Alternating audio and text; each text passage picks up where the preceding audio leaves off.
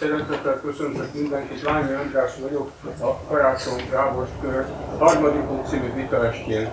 Nem változtunk meg, ez a meglepetés, hogy egyúttal a nyitott konzervatív, a nyitott konzervatív kerekasztal rendezvénye is lett. Ez a Kossuth Klubnak a meglepetése. Az a helyzet, hogy a Kossuth Klubnak egy ilyen program sorozatába integrálták a mi összejöveteleinket, és így került fel ez a logó. Valójában maradtunk kiváló tisztelettel Karácsony Gábor kör, és ugye ez a harmadik fejezet, a harmadik, harmadik fejezetének lesz a vitája. Inkább előre gyertek le, mint hátra. Barátságosabban úgy érezzük, hogy magunk között vagyunk, nem magunkon kívül. Először tekintsünk a múltba és a jövőbe, de inkább a jövőbe. Tehát jelezném, hogy ugye még két fejezet, tehát két ilyen vita alkalom vár ránk, amelyre szintén szeretettel várunk mindenkit, tehát két hét múlva a létforrásaink, természeti létforrásaink megőrzéséről és a vidék megújításáról lesz a következő pódiumbeszélgetésben, amelyet Tompos Ádám moderál és Jakubini László, Kovács Imre, Tóth Miklós, Visnyovszki Ágota, Kajner Péter és Pauló Gergely lesznek a pódiumon. A kialakult szokásnak megfelelően a mai vitát is követi majd egy ilyen közönség találkozó, ahol kicsit tovább beszélgethetjük szűkebb körben, ami megfogalmazódik bennünk bennetek. Erre pedig kedden, november másodikán fog sor kerülni ennek a nyitott műhely a színhelye, ami a déli pályaudvarnal van, a Rádió utca 4-ben, ha valaki nem ismerné. Ezek a közönség találkozók azután majd hétfői napokon lesznek, csak most még a halottak napja miatt kitartunk a kednél, tehát kedden 5 órakor, kedden 6 órakor a nyitott műhelyben találkozhatnak azok, akik a mostani vita résztvevőivel találkozni szeretnének. Megjegyezném még, hogy a érdeklődők számára egy regisztrációs ív van kint, ahol a Karácsony Gábor kör hírlevelére lehet feliratkozni azoknak, akik szeretnék a híreinket követni. Akkor ennyi volt a technikai bejelenteni való, és megkezdődik a mai összejövetelünk, amelynek a pódiumbeszélgetésnek a résztvevői ülősor balról jobbra Gébert, Judit, Pár Tamás, Kicsák Lórend, Kis Viktor, Talár Ferenc és Sifer András. A vitát én vezetném. Elől még vannak ülőhelyek, le lehet ülni. A, azért most már nem a nulláról indulunk, és egy pillanatra visszatekintenék az előző vitákra, ahol érdekes módon a, le, a, a harmadik úton kapcsolatban a leginkább kényes kérdésnek a, leg, a legtöbb bírálat pontosan azt a pontját érte a programnak, érdemi bírálat, ami a lokalizációval, decentralizációval volt kapcsolatos. Nagyon különböző módon, de ebben többen belekötöttek. A Orbán Krisztián, aki csak írásban olvashattatok, nagyon érdekes szóváltásba keveredtünk a Ökopolitika című honlapunkon. Orbán Krisztián legjellegzetesebben képviselte, bátran képviselte, mint egy ilyen mainstream közgazdász, azt, hogy a lokalizációval a globalizáció gazdasági előnyeit elveszítjük, és a globalizáció áldására itt a figyelmet, az hogyan vezetett felemelkedéshez, nem tudom mihez. Ez egy hogy egy, egy empirikus vita, amit bármikor lefolytathatunk, hogy valóban a globalizáció az emberiség jótevője, vagy pedig e, súlyos veszedelmek forrása.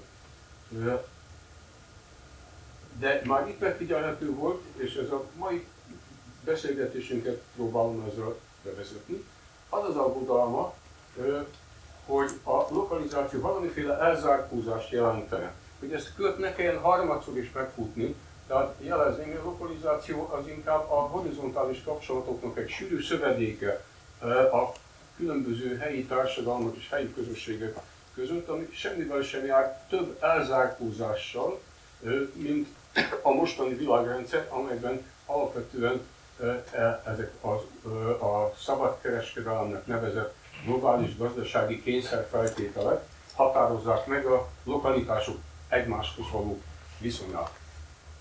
A második alkalommal egészen más oldalról közelítettem meg ezt a kérdést. Itt most Ablonci Bálintot, aki írásban is okvonalat emelnénk ki, többen érintették ezt a kérdést, ugye, aki finoman és barátságosan Pábor Vaskarikának nevezte a globális kérdéseknek a lokális megoldását. Egy más, egy olyan szempontból, amit joggal vett fel a nemzetközi politikában jártas szakembernek, azt mondta, hogy a, a, a, az egyes nemzetek, az egyes lokalitások közötti nyilvánvaló érdek ellentétekből, hát hogyan lesz abból valamilyen koalíció, ahogy ő mondja, tehát hogyan lehet együttműködést remélni akár a globalizációtól esetleg egyaránt sújtott, de éppen ezért érdekeikben nagyon is egymással szemben álló részek között. És erről is kialakult egy vita, amit ő, most azért annyit megjegyeznék, hogy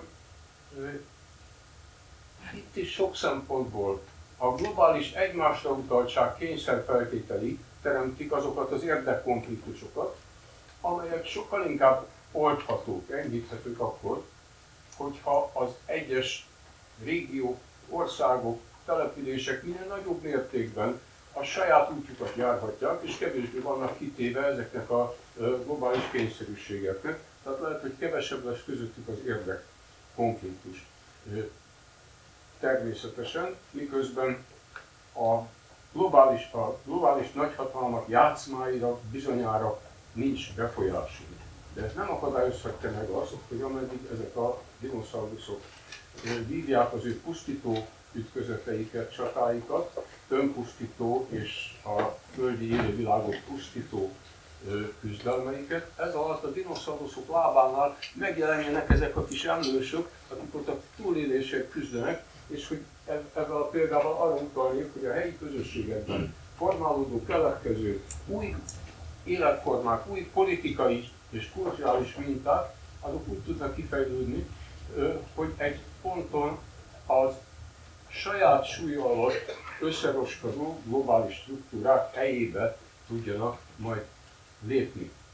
Ez viszont, és akkor ebben már a harmadik ö, antilokalista, vagy a decentrális, a, a, a mi lokalizmusukkal szemben szkeptikus opponensi véleményre utalnék a kis Viktorére, hogy ez a lokalitás, amiről mi beszélünk, ez nem valamilyen romantikus törzsi közösség, vagy a régi szép paraszkultúra, vagy valamilyen természet közeli régiségnek a visszaállodása, hanem egy nagyon is up-to-date válasz arra a kihívásra, amelyet ezektől a, a, a szabadkereskedelmi világrendtől, vagy a, a globális ellenőrzés és egymásra utaltság kényszer feltételeivel szemben a helyi közösségek a saját védelmükre kitalálnak. Ezek tehát nem valamilyen tradicionális közösségek, tisztázandó vagy sem a mai vitán ezeknek a viszonya a tradícióhoz, de erről mi nem nyilatkoztunk, azt mondjuk, hogy ezek a, a, ezeket a közösségeket maga az önvédelem kényszerűsége teremti meg. És itt kezdődik a harmadik fejezet, ami azt a címet viseli, hogy az értelmes egyet nem értés politikai kultúrája. A jegyzőkönyv kedvéért a számba veszem a mikrofont. Hogy az első kérdésem az volna, hogy nincs-e itt valami elkenve ezzel a taktikus címmel, ugye, tehát nem konszenzusról beszélünk, mert akkor rögtön megrémülnek a liberális demokrácia védelmezői, hanem az értelmes egyet nem értés politikai kultúrájáról. Mégis, amikor az egész lokalista elkötelezettségünknek az alapja az a meggyőződés, hogy kell találnunk olyan közösségeket, akik képesek egyetértésre jutni arról, hogy a létforrásaikat hogyan őrizhetik meg, hogy hogyan gondoskodhatnak az utódaik sorsáról. Ez tehát egyfajta konszenzus keresés, és ráadásul azt gondoljuk, hogy erre legalkalmasabbak maguk az érintettek, akiknek mégis a leginkább elemi érdeke az, hogy a saját védelmükre valamit kitaláljanak, míg az ilyen globális struktúrák minél távolabb születik a döntés, annál kártékonyabb. Írtuk, azt hiszem, hogy ebben a füzetben is ezt a fordulatot használtuk. Ahogy a költő mondja, ki gépen száll föléje, annak térképe táj, én ezt a számítógépre is kiterjeszteném. Tehát, hogy a számítógép, az univerzális kiszámítás logikája, az legalább annyira közömbös, érzék, inkább mondjuk azt, hogy érzéketlen a, a, a megmaradás, a túlélés, az élet megőrzésének az érdekeivel szemben. Tehát, hogy az első kérdést feltegyem és átadjam végre a szót a, a panel résztvevőinek, az első kérdés valahogy így hangzik, hogy egyszerűen, hogy elkerülhető-e az egyetértés hogy a liberális demokrácia keretei között, vagy miféle keretek között képzeljük mi ezt az értelmes egyet nem értés politikai kultúráját, hiszen a, tehát nem, nem jelente ez egy fordulatot, vagy egy lázadást a modern politikai filozófiának, avval az alapfelfogásával szemben, ami az államnak, vagy a politikai kormányzatnak inkább egy ilyen semleges, procedurális szerepet tulajdonít, és, és igyekszik megkímélni az embereket attól, hogy egyet kelljen egymással érteniük, mert mindig macerás egymással egyetérteni, abból a többség zsarnoksága és egyéb nyalánkságok lesznek. Tehát ez volna az első kérdés, hogy a, a dolognak a létjogosultságához. Rengeteg mikrofon van, valaki kapjon el egyet és... Köszönöm. Hát gondolnám azt, hogy válaszolok elsőként én a kérdésre. Engem pont ez a címválasztás eléggé megragadott, az értelmes egyet nem értés, és pont ezen rökönyödtem meg itt a programiratban, hogy miért is van a te szavaiddal élve elkelve ez az egyetértés probléma. Miért nincs jobban az egyetértésre helyezve a hangsúly? Van egy jellemző mondat, ami szerintem, amit szerintem érdemes idézni. Azt írja a programtöredék, hogy közügyekben a döntés sohasem tisztán racionális, hanem értékpreferenciáktól és erőviszonyoktól függő kompromisszum. Tehát azt gondolom, hogy ez a programtöredék, ellentétben azzal, amit most megfogalmaztál, nagyon is a, a kompromisszumra helyezi a hangsúlyt, és nem pedig az egyetértésre. És ezzel a mondattal nekem több problémám is volt. Az egyik az az, hogy azt feltételezi, hogy az értékpreferenciáink sohasem lehetnek racionálisak.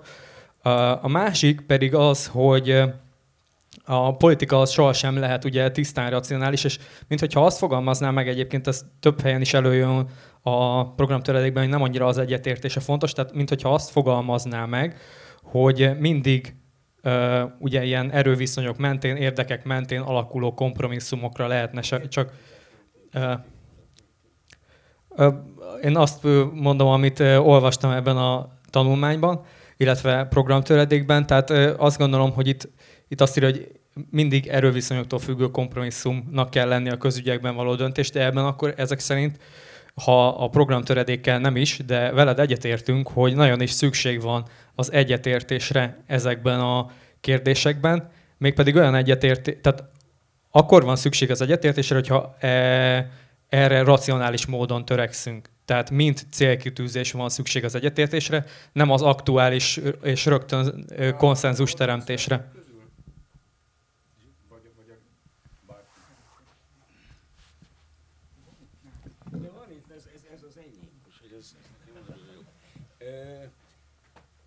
Hát most nem tudom, ez, ez őszintén szól, tehát ez, ez be kell kapcsolni. Megy, megy, megy, hallod. Szól.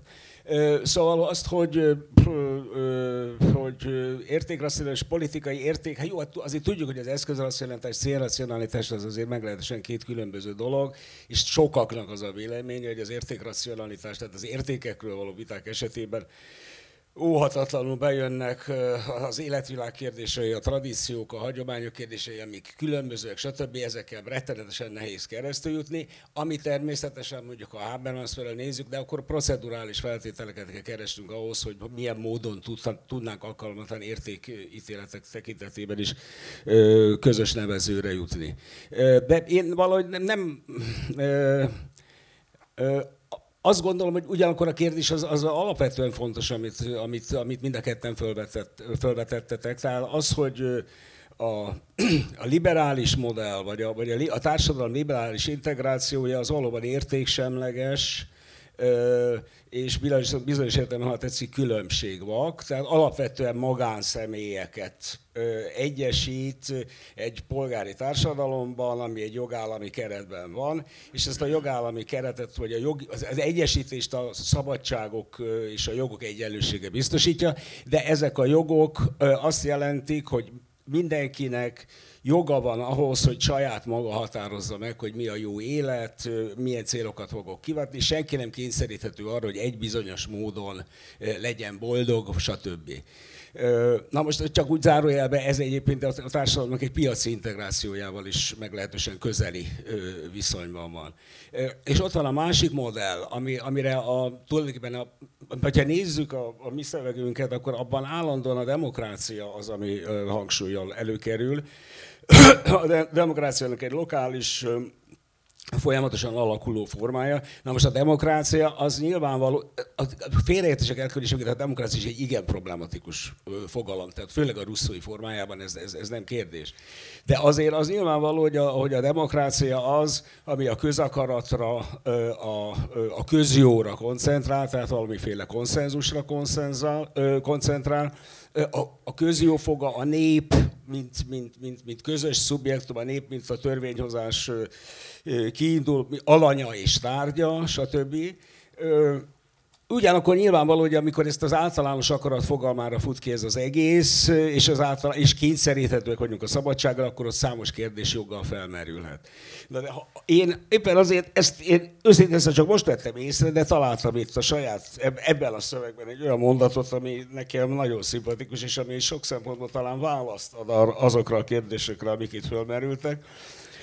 Itt ez a következőképpen hangzik, a demokráciában nem a pillanatnyi többség, hanem a jog uralkodik, amely korlátozza a törvényhozat mozgásterét a hosszabb távon formálódó közakarat javára. Na most ez egy meglehetősen dinamikus kép, hogyha belegondolunk, mert az egész a közakaratra fut ki, tehát tulajdonképpen a közakarat az, ami a meghatározó, a közösség akarata, valami olyasmi, amiben egyetértünk, Ugyanakkor valamilyen módon a jog uralmának meg kell akadályoznia azt, ez egy fokozatosan kialakuló valami, a jog és az alkotmányosság vagy a jogállami formák arra valóak, hogy biztosítható legyen az, hogy fokozatosan működjön, alakuljon a demokrácia. Tehát a Russzónál nem az a rémes, hogy azt mondja, hogy szabadságra kényszerítés vagy általános akarat, hanem az, hogy ez az általános akarat egy monolit tömb. Ha egyszer létrejött, akkor többé nem mozdul.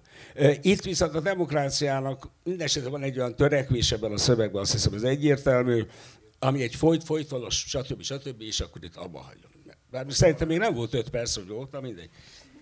Igen, viszont át, átvenném a szót annyiból, hogy talán ö, egy másik szintre kéne egy kicsit áttérnünk a vitában ezzel a kapcsolatban, ugyanis ö, ö, amikor én gondolkodtam azon, hogy miről is fogunk ma beszélni, akkor engem már eleve megragadott a cím, amiről szó volt, ugye, hogy ez az értelmes egyet nem értés.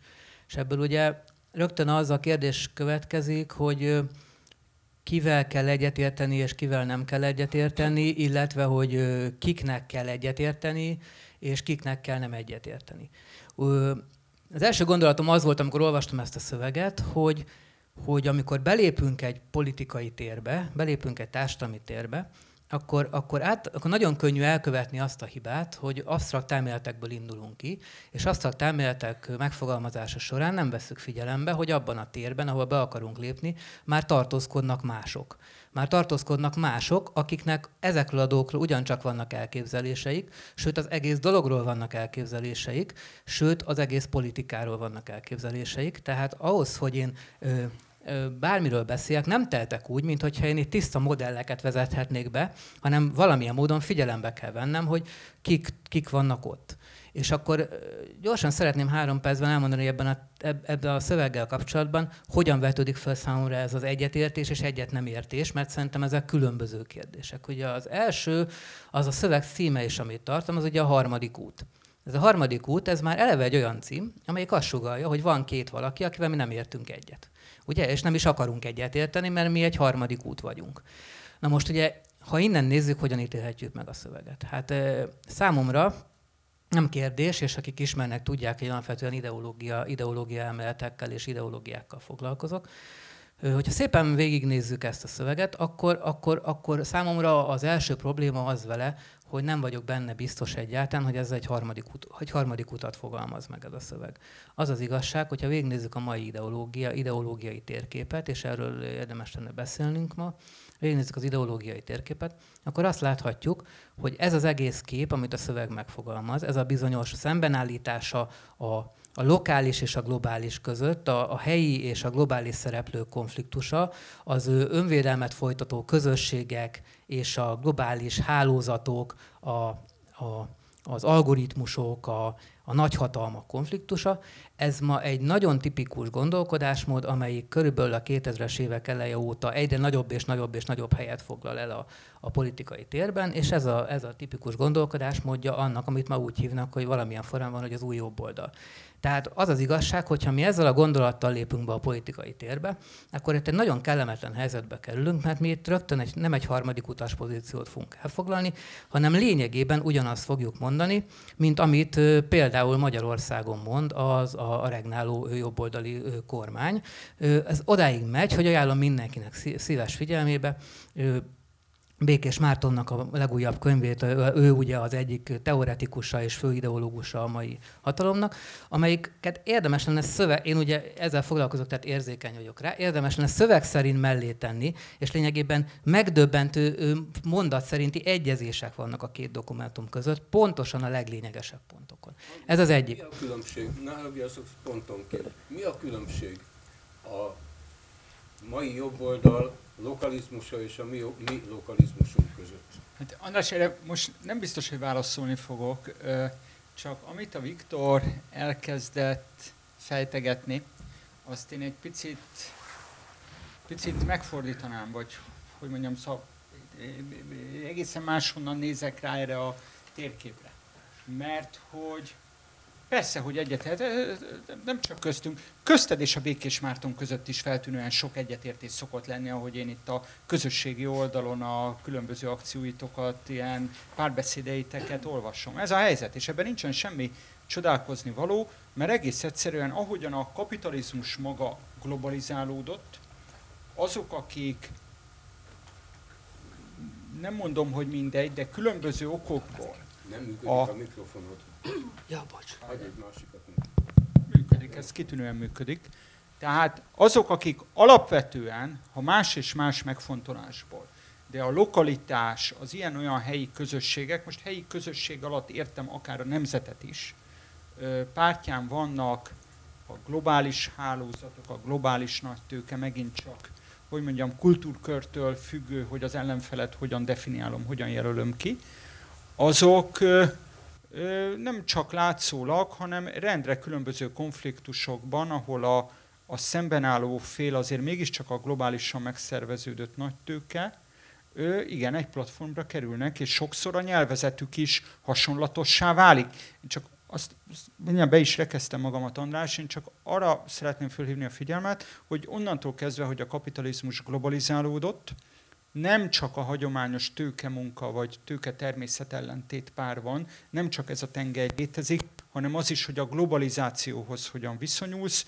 A globalizáció vagy érdeked, vagy, vagy azt gondolod, hogy kulturálisan ez egy mencsvár, amelyik a csúnya nacionalizmustól és a többi megment, föloldja ezeket a ronda, fai, nemzeti és egyéb elfogultságokat, ellentéteket, vagy, és akkor itt végül válaszolok arra, amit föltettél kérdést, András, vagy azt mondod, és itt elválik, én úgy nevezem, hogy a populisták és mondjuk az ökopolitika útja, hogy a populisták gyakorlatilag egy, ö, hát ez is elcsépelt lesz ez a kifejezés, de egy ilyen kirekesztő közösség képpel dolgoznak. Tehát fetisizálnak valamilyen ö, tulajdonságot, valamilyen típust, és ki is jelölik azt, hogy a, kik azok, akiket ki szalámiznak a nemzeti közösségből, és ráadásul hasonlóan a különböző globális erőkhöz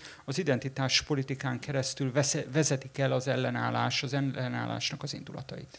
Jó, történelmi tényként csak annyit, Viktor, erre reagálj, légy szíves, hogy a 80-as, 90-es években a balold, markánsan baloldali anarchista szerzők, mint Murray Bookchin, vagy a ilyen baloldali lokalista Colin Hines, már ezt az antiglobalista, lokalista álláspontot fogalmazzák meg, és nagyon megsértődtek volna, hogyha őket az új jobboldalhoz sorolod, amely akkor még nem is volt. Jó, én nem akarok ennyire részletekbe belemenni, tehát Bukcsinba nem menjünk bele, mert ugye akkor ez egy más filozófiai vita lenne, és többieknek nem lenne szó, de itt azért ne, nagyon könnyű össze. Tehát ugye itt, amikor egy ilyen tézis megfogalmaz valaki, amiről tudja, hogy nem fog jól esni a szerzőknek, akkor ugye ezt egy szakmailag fogalmazza meg, és, és azt gondolom, hogy ez a, ez a bizonyos dolog, amikor azt fogalmazó, az egy, az egy alaptézis a politikának egyébként, ebben most akkor András is alátámasztott, tehát hogy a figyel, figyelték a retorikáját, ő is azt állítja, hogy alapvetően két oldal van, csak itt az egyiken belül különbözünk. Tehát ez, ez egy tény. Ebből mi következik, ezzel lehet vitatkozni, de ez az egyik tény. A másik kérdéskör, ugye az egyetértünk, nem egyetértünk. Érdekes szempont volt számomra, hogy olvastam ezt a dokumentumot végig, hogy, hogy nem tudom, föltűnt de nagyon furcsa, hogy miközben ez egy ökopolitikai anyag, egyáltalán nincsen benne tisztázva az, hogy a szerzők hogyan viszonyulnak a többi ökológiai irányzathoz, a többi ökológiai mozgalomhoz.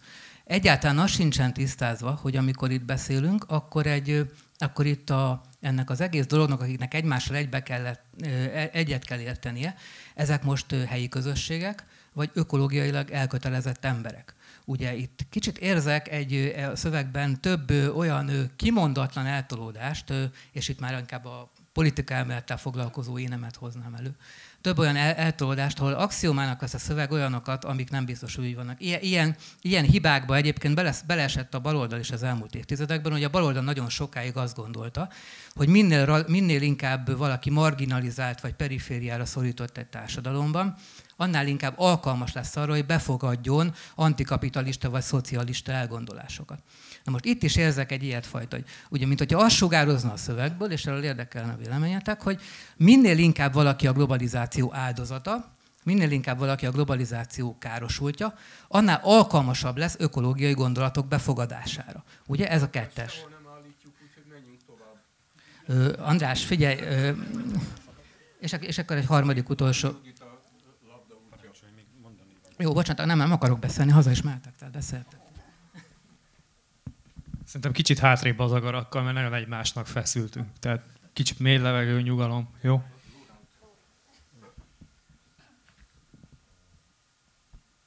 Szerintem a értelmes egyet nem értés politikája az azt jelenti, hogy induljunk ki onnan, hogy egyikünknek sincs igaza. Vagyis, hogy relatívak az álláspontjaink, hozhatunk tekintélyeket, ideológia történeti, karizmatikus személyeket, teoretikus szakembereket, de az mindenki a maga kontextusába ágyazottan fog beszélni elsősorban. Vagyis értelmeket fog képezni a világról, és ezeknek az értelmeknek nem fogunk tudni abszolút érvényességet tulajdonítani, hanem lesznek történeti meghatározottság, ideológiai beállítottsága és a többi. Tehát szerintem az értelmes egyetnemértés az ott kezdődik, hogy ne, nem tudunk egymás fejéhez vágni kész igazságokat, ennek következtében pedig valóban el kell ismernünk, hogy értékvitákat folytatunk, vagyis a saját álláspontunkat próbáljuk alátámasztani, körbebástyázni különböző fogalmakkal, tradíciókkal.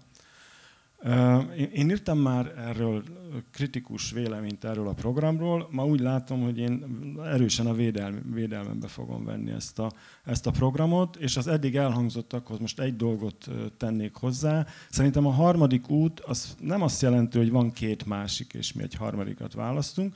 Az sem jelenti, hogy ezek meglévő ideológiák lennének, hanem ez egy mindenkori harmadik út, például egy vélemény és egy ellenvéleményben megtalálni azt a kompromisszumot, vagy azt a közösség, közös konszenzust, ami előbbre visz bennünket, mondjuk az ügy mentén visz bennünket előbbre, feltételezve a saját és a másik pozíciójának a relativitását, amely relativitás nem csökkenti ezeknek az értelmi teljesítményét, ezeknek a szerzőknek természetesen, hanem kontextualizálja inkább.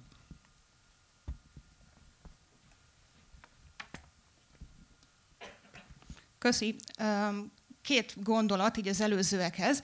Egyrészt én úgy éreztem, hogy a vita az kezdett így elcsúszni kicsit az ilyen milyen ideológiához tartozunk kérdéshez, ami szerintem ezen a ponton valójában egy verbális vita. Nem azt akarom mondani, hogy nincs jelentősége, igen, van jelentősége annak is, hogy melyik politikai ideológiához tartjuk közel magunkat, és melyik szerzőhöz, de szerintem sokkal fontosabb az, hogy ilyen tényleges üzenetekről beszéljünk. Tehát ne arról beszéljünk, hogy vajon tekinthető a harmadik út antiglobalista ideológiának, hanem arról beszéljünk, hogy mi az az egészséges kapcsolat, amit ezek a bizonyos lokális közösségek ki tudnak alakítani a globális nagy rendszerekkel. Tehát nem, nem az a vita, hogy most melyik ideológiához a kérdés. A másik egyet nem értés, amit itt szó volt, Szerintem az egyet nem értéshez az is kell, hogy ne féljünk az egyet nem értéstől. A, pontosan az ilyen populista típusú politizálás az, ami szeretné velünk elhitetni azt, hogy minden fekete vagy fehér dimenzióban mozog. Az egyet nem értés, meg pontosan arról szól, hogy valójában minden szürke, és valójában nem kell félnünk attól, hogyha a másik embernek nem ugyanaz a véleménye, mint mi, mint nekünk próbálok gyorsan reagálni, aztán, ha még lesz időm, akkor kifejteni. Én teljesen egyetértek veled, szerintem ne féljünk se az egyetértéstől, se az egyet nem értésről, egyet, egyet nem értéstől, mind a kettő nagyon jó dolog. Nagyon kibontakoztak itt az álláspontok. Azt gondolom, hogy Andrással nagyon egyetértünk, Talár Ferenccel kevésbé szerintem az első felvetésemre nem volt igazán válasz az, amit ő mondott. Tehát emlegette itt a közjó fogalmát, a jogállamiságot, a jogot és a, a köz szempontját. Szerintem ezek nem válaszok arra, hogy miben kellene egyetértenünk. Én is azt gondolom, mint András, hogy értékek mentén kellene egyetértést keresnünk, egyet nem értéseken keresztül, és azokat felvállaltva törekedni az igazságban, az igazi értékek mentén való egyetértésre, de a közjó az értelmezhető úgy, hogy egyéni érdekeknek az összessége, a jogállamiság, az is csak, mint volt ez a, a, a bocsánat, keresném a helyet, de a, a, a hosszú távon megnyilatkozó közakarat, tehát val, val, egyéni érdekeknek, e, egyéni akaratoknak az összessége is lehet, tehát ez mind értelmezhető egyéni érdekek mentén. Tehát ez szerintem nem teljesen válasz. Miért van szükség az egyetértésre? Mert szerintem, hogyha nem az egyetértésben állunk ki a ért, értékek mentén, akkor irracionális hatalmi erőviszonyok mentén fogunk ingadozni, ahogy a szél fúj. És még egy dolog, legkevésbé Kicsák Lóránttal tudok egyetérteni, szerintem a relativizmus az egy önfelszámoló dolog, a kontextualizálása a dolgoknak az nagyon is helyén való, de ettől még nem kell legyünk relativisták, nem kell se a saját álláspontunkra, se másokére úgy tekinteni, hogy az nem igaz, hanem nagyon is úgy kell tekintenünk rá, hogy a, az igazságra törekedjünk, és azt igyekezzünk védelmezni. Köszönöm. Csak azért, mert érintem voltam, a magam részéről az a tökéletesen. A közjut azért hoz, a probléma itt a demokráciát azért hoztam itt be, mert a demokrácia az, ahol az értékek értékelése lehetségesé válik. Márpedig én, ez itt az alapvető kérdés, hogy fölvessük azt a kérdést, föl lehet-e vetni azt a kérdést, hogy mi a jó élet, és hogyha azt a kérdést fölvetem, hogy mi a jó élet, akkor azért nyilvánvalóan nem azt a kérdést vetettem fel, hogy mi nekem a jó élet. Ebben az értelemben mégiscsak a köz irányába és a közjó irányába mutat. Egy ha tetszik, demokratikus vitában, vagy egy vitában, amiben valamilyen értelemben egyetértésre akarunk jutni, vagy konszenzusra, mindegy. Nyilvánvalóan egy olyan ö, értéket kell választanunk, amit minnyáján el tudunk fogadni, következésképpen a közjó fogalma felé közeledtünk, vagy a közjó problémája felé közeledtünk. Csak egy mondatot hagyd dobjak be, hogy nehogy feltaláljuk a spanyol viaszkot, hogy ezt nevezik del- deliberatív demokráciának, ami erre a paradoxonra, hogy érték egyetértést keresünk, de tudjuk, hogy nincs és nem is akarjuk tulajdonképpen, hogy legyen. Ennek a megoldása del- deliberatív demokrácia, ahol nem az a fontos, hogy egyetértésre jussanak, hanem hogy megtanuljanak együtt élni és értelmesen beszélni olyan emberekkel, akik pont nem úgy gondolkodnak, mint ők, és az ilyen viták eredménye általában egy növekvő tolerancia a mások másságával szemben, ami elviselhetővé teszi az együttélést olyan emberek számára, akik baromira nem értenek egymással egyet, de együtt kell élniük.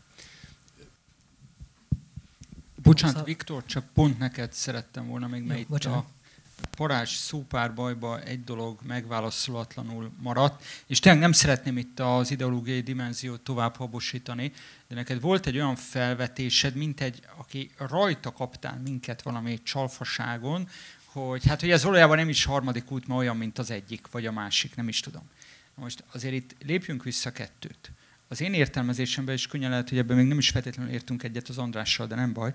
Az én értelmezésemben a harmadik út most 2021-ben, tehát ez a cím, ez nem azt jelenti, hogy van kettő és a kettő között egy harmadik. Még csak nem is mi hazánkos értelemben, hogy se Orbán, se Gyurcsány. Hanem a magyar szellemtörténetben annak, hogy harmadik út, és nem a Giddenszi értelemben, tehát hülyeségeket hagyjuk, tehát a magyar szellemtörténetben van egy hagyománya. Mégpedig a 20. századi magyar politikai gondolkodásban nem csak Német Lászlónál, Bibónál, Jászinál, a harmadik út egy olyan kapitalizmus kritikus megközelítés, amelyik közben pedig az akkor idézőjelbe értem főáramú baloldallal szemben nem internacionalista. Ezt nevezheted nacionalistának, patriótának, vagy éppen közösségelvűnek, de semmiképpen nem csatlakozik be az akkor kurens internacionalista baloldali kapitalizmus kritikába. Tehát ebben a magyar szellemtörténeti értelemben harmadik út a címe annak, amit, amit, amit kiadtunk a kezünkből.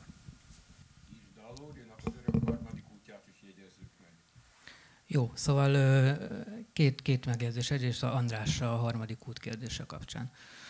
Ö, szóval az, a- az a helyzet van, hogy, harma, az, hogy az, az, hogy harmadik út, az ugye feltétlenül jelent azt, hogy van másik kettő. Tehát ennélkül nem érdemes beszélni a kérdésről. Tehát azt nem mond nekem, hogy azért ha úgy harmadik út, hogy nincs másik kettő. Ez a bizonyos magyar hagyománya a dolognak, ez, ez lényegében ö, akár tetszik, akár nem, ez a, ez a nyugati típusú kapitalizmus és a, és, a, és a munkás mozgalmi típusú szocializmus között volt egy harmadik út. Egy, bolsevizmus, jó, nevezzük így, bolsevizmus között volt egy harmadik út, de ez nem is ez a lényeg.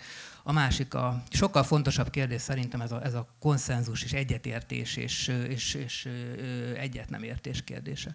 Az a helyzet, hogy itt ugye elhangzott a deliberatív demokrácia, és azt hittem, hogy ez később fog elhangzani, úgyhogy oda szántam a mondandóba, de kénytelen leszek most elmondani. Az a helyzet van, hogy a, hogy a nyol- 80-as években, illetve a 90-es években, ugye, amikor, amikor lemen, lementek ezek a kelet-közép-európai rendszerváltások, és úgy nézett ki, hogy valami módon itt, itt egyfajta nyugalmi állapotra jutunk, és a liberális demokráciák győzedelmeskednek, akkor ugye úgy nézett ki a dolog, hogy, hogy fel, sokakban felvetődött az, az a lehetőség, hogy egy, egy jó demokrácia modellel el, el lehet érni ö, olyan, olyan, olyan eredményeket, hogy, hogy valami módon a, a, itt a, a, a, demokrácia hibáit ki lehet javítani, az emberek együtt dönthetnek, részt vehetnek, ö, ö, olyan jó döntések születnek, csudi jó irányba fog menni minden. Ugye ennek az egyik koncepciója volt a, ez a bizonyos deliberatív demokrácia koncepciója, amelyik, amelyik, amelyik egy, egy, tipikusan egy a, a, a képviseleti demokrácia hibáit kijavító koncepció volt. És igen, a deliberatív demokrácia koncepciójának, annak a, annak a végkifejlete, az ugye a, az ugye a konszenzus. Két, két dolog van a deliberatív demokráciával. Egyrészt, hogy a deliberatív demokrácia azt mondja, hogy az értékvitákat von, ki kell vonni. Csak olyan dologra alkalmazható, ahol nincsenek értékviták. Tehát magyarul ez egy olyan dolog, hogy nem lehet alkalmazni a deliberatív demokráciát ott, ahol vannak értékviták, mert ugye képzeljük el azt, hogy leül mondjuk egy, egy zöld ember, vita, egy zöld, ökoember vitatkozni, leül mondjuk egy kapitalistával, és akkor képzeljük el azt, hogy milyen deliberációnak kell ahhoz történnie, hogy azt mondja az ökoemberünk, hogy á, hát engem akkor mostantól nem is érdekel a, a, a biodiverzitás. Tényleg meg, tökre beláttam, hogy itt sokkal fontosabb mondjuk a gazdasági növekedés. Tehát nyilván ez nem működik. Tehát ott kezdődik a deliberatív demokrácia, hogy a értékvitákat ki kell, ki kell, ki kell vonni, csak olyan kérdésekre, csak kérdésekre alkalmas. Az egész felfogásnak az a lényege, hogy minden lebontható ilyen nagyon, nagyon mikro praktikus döntésekre. Tehát, hogy minden lebontható olyan praktikus döntésekre, ahol el lehet mondani, hogy, hogy széna vagy szalma, ahol nincsenek értékkérdések, csak praktikus. Ez, de hanem a másikat, jó? Tehát a deliberatív demokráciának ez az egyik. A másik pedig a deliberatív demokrácia kimondottan egy konszenzust célzó. Tehát a deliberatív demokrácia azt állítja, hogy hogy bár, bármilyen sok-sok-sok embert összeengedünk, az a demokrácia lényege, hogy addig nem állhatnak fel az asztaltól, ameddig mindenki mindentől függetlenül végül egyet nem ért. Itt ugye általában az amerikai esküdtszégeket. Hát, Hát én elég sokat foglalkoztam a deliberatív demokráciával, tehát ez, bocsánat András, hát ez a deliberatív... Én, én is, megint kezdem. Annyi szakirodalmat fogunk dobálozni egymásnak, igen, én is épp azt akartam mondani, hogy látszik, nagyon különböző szakirodalmat olvastunk, mert amit én olvastam a deliberatív demokráciáról, az pontosan arról szól, amit az András is mondott, pontosan az lenne a cél, hogy hozzuk felszínre az értékvitáinkat. Tehát az a jó, hogyha tudunk az értékeinkről vitatkozni. Tehát ez a célja, hogy ezeket felszínre hozzuk és ütköztessük egy reménybeli konszenzusnak a reményében. Tehát ezzel a részével egyetértek, hogy végül valami fajta konszenzusra kell jutni, de itt igen, kőkeményen. Igen, vagy csak tanulunk tanulunk egymástól, tehát is lehet, lehet egyfajta konszenzus, hogy most tanultunk egy jót egymástól. Mindenesetre bizonyosan, hogy kell, kell, ahhoz, hogy a mikrodöntésekről tudjunk beszélni, ahhoz az értékekről is kell beszélnünk, tehát különben nincs értelme. Nekem egy megjegyzésem van, én nem tudom, hogy miért múlt idő a deliberatív demokrácia, hogy az miért egy volt koncepció. Szerintem azon túl, hogy aktuális lehet, szerintem inkább jövőbe mutatónak látszik, amennyire én érzékelem mondjuk a társadalmi változásokat. A másik az pedig az, hogy valószínűleg arról, vagy én úgy értem, amit te mondasz, hogy van egy elve és van egy intézménye a deliberatív demokráciának, és talán ez az intézményi keret, hogy az értékvitáink elvben akár végtelenek is lehetnek, de a konszenzus az időbeli végességet igényel, és meg kell találni ennek azt a formát, amiben a döntés megszülethet, és lezárhatjuk azt a, azt a vitát, amit, amit éppen elkezdtünk, de szerintem a tartalmi kérdésen ez nem változtat. Jó, egy kicsit tovább kellene mennünk, mert tulajdonképpen még a, e, e, egy csomó minden előttünk. Talán akkor együtt tenném fel ezt a két kérdést, hogy a deliberatív demokráciák van egy kimondatlan előfeltétele, az, hogy egyáltalán lehetségesnek és értelmesnek tartjuk a részvételi demokráciát, hiszen a, a, a divatos politika tudomány nagy része azt mondja, hogy a részvételi demokráciára se lehetőség nincsen, se igény nincsen rá. Erről mit gondolunk? Van-e egyáltalán értelme részvételi demokráciában felelős, tehát kompetens részvételben reménykedni, amikor ennek tudjuk az ezzel kapcsolatos ellenérveket? Erről mit gondoltuk?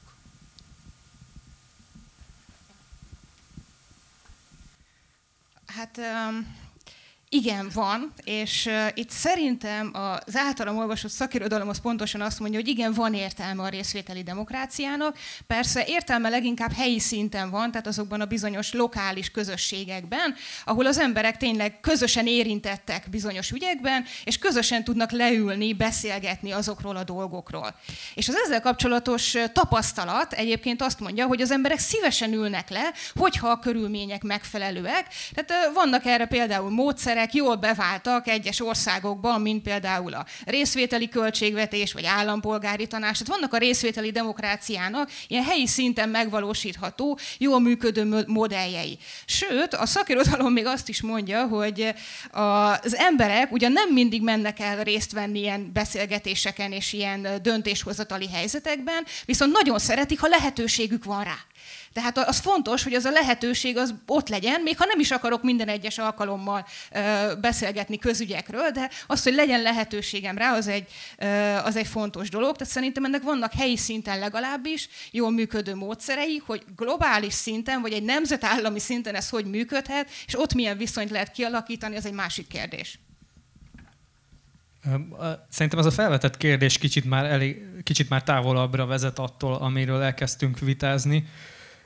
Én abszolút egyetértek a Judittal abban, hogy helyi közösségekre van szükség többek között ebben a deliberációt tartalmazó de- demokráciában.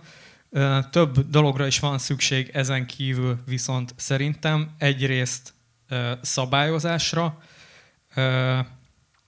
másrészt arra, hogy meg, meglegyenek ennek a deliberációnak a céljai, erről valamennyire beszéltünk. Tehát szabályokra van szükség, és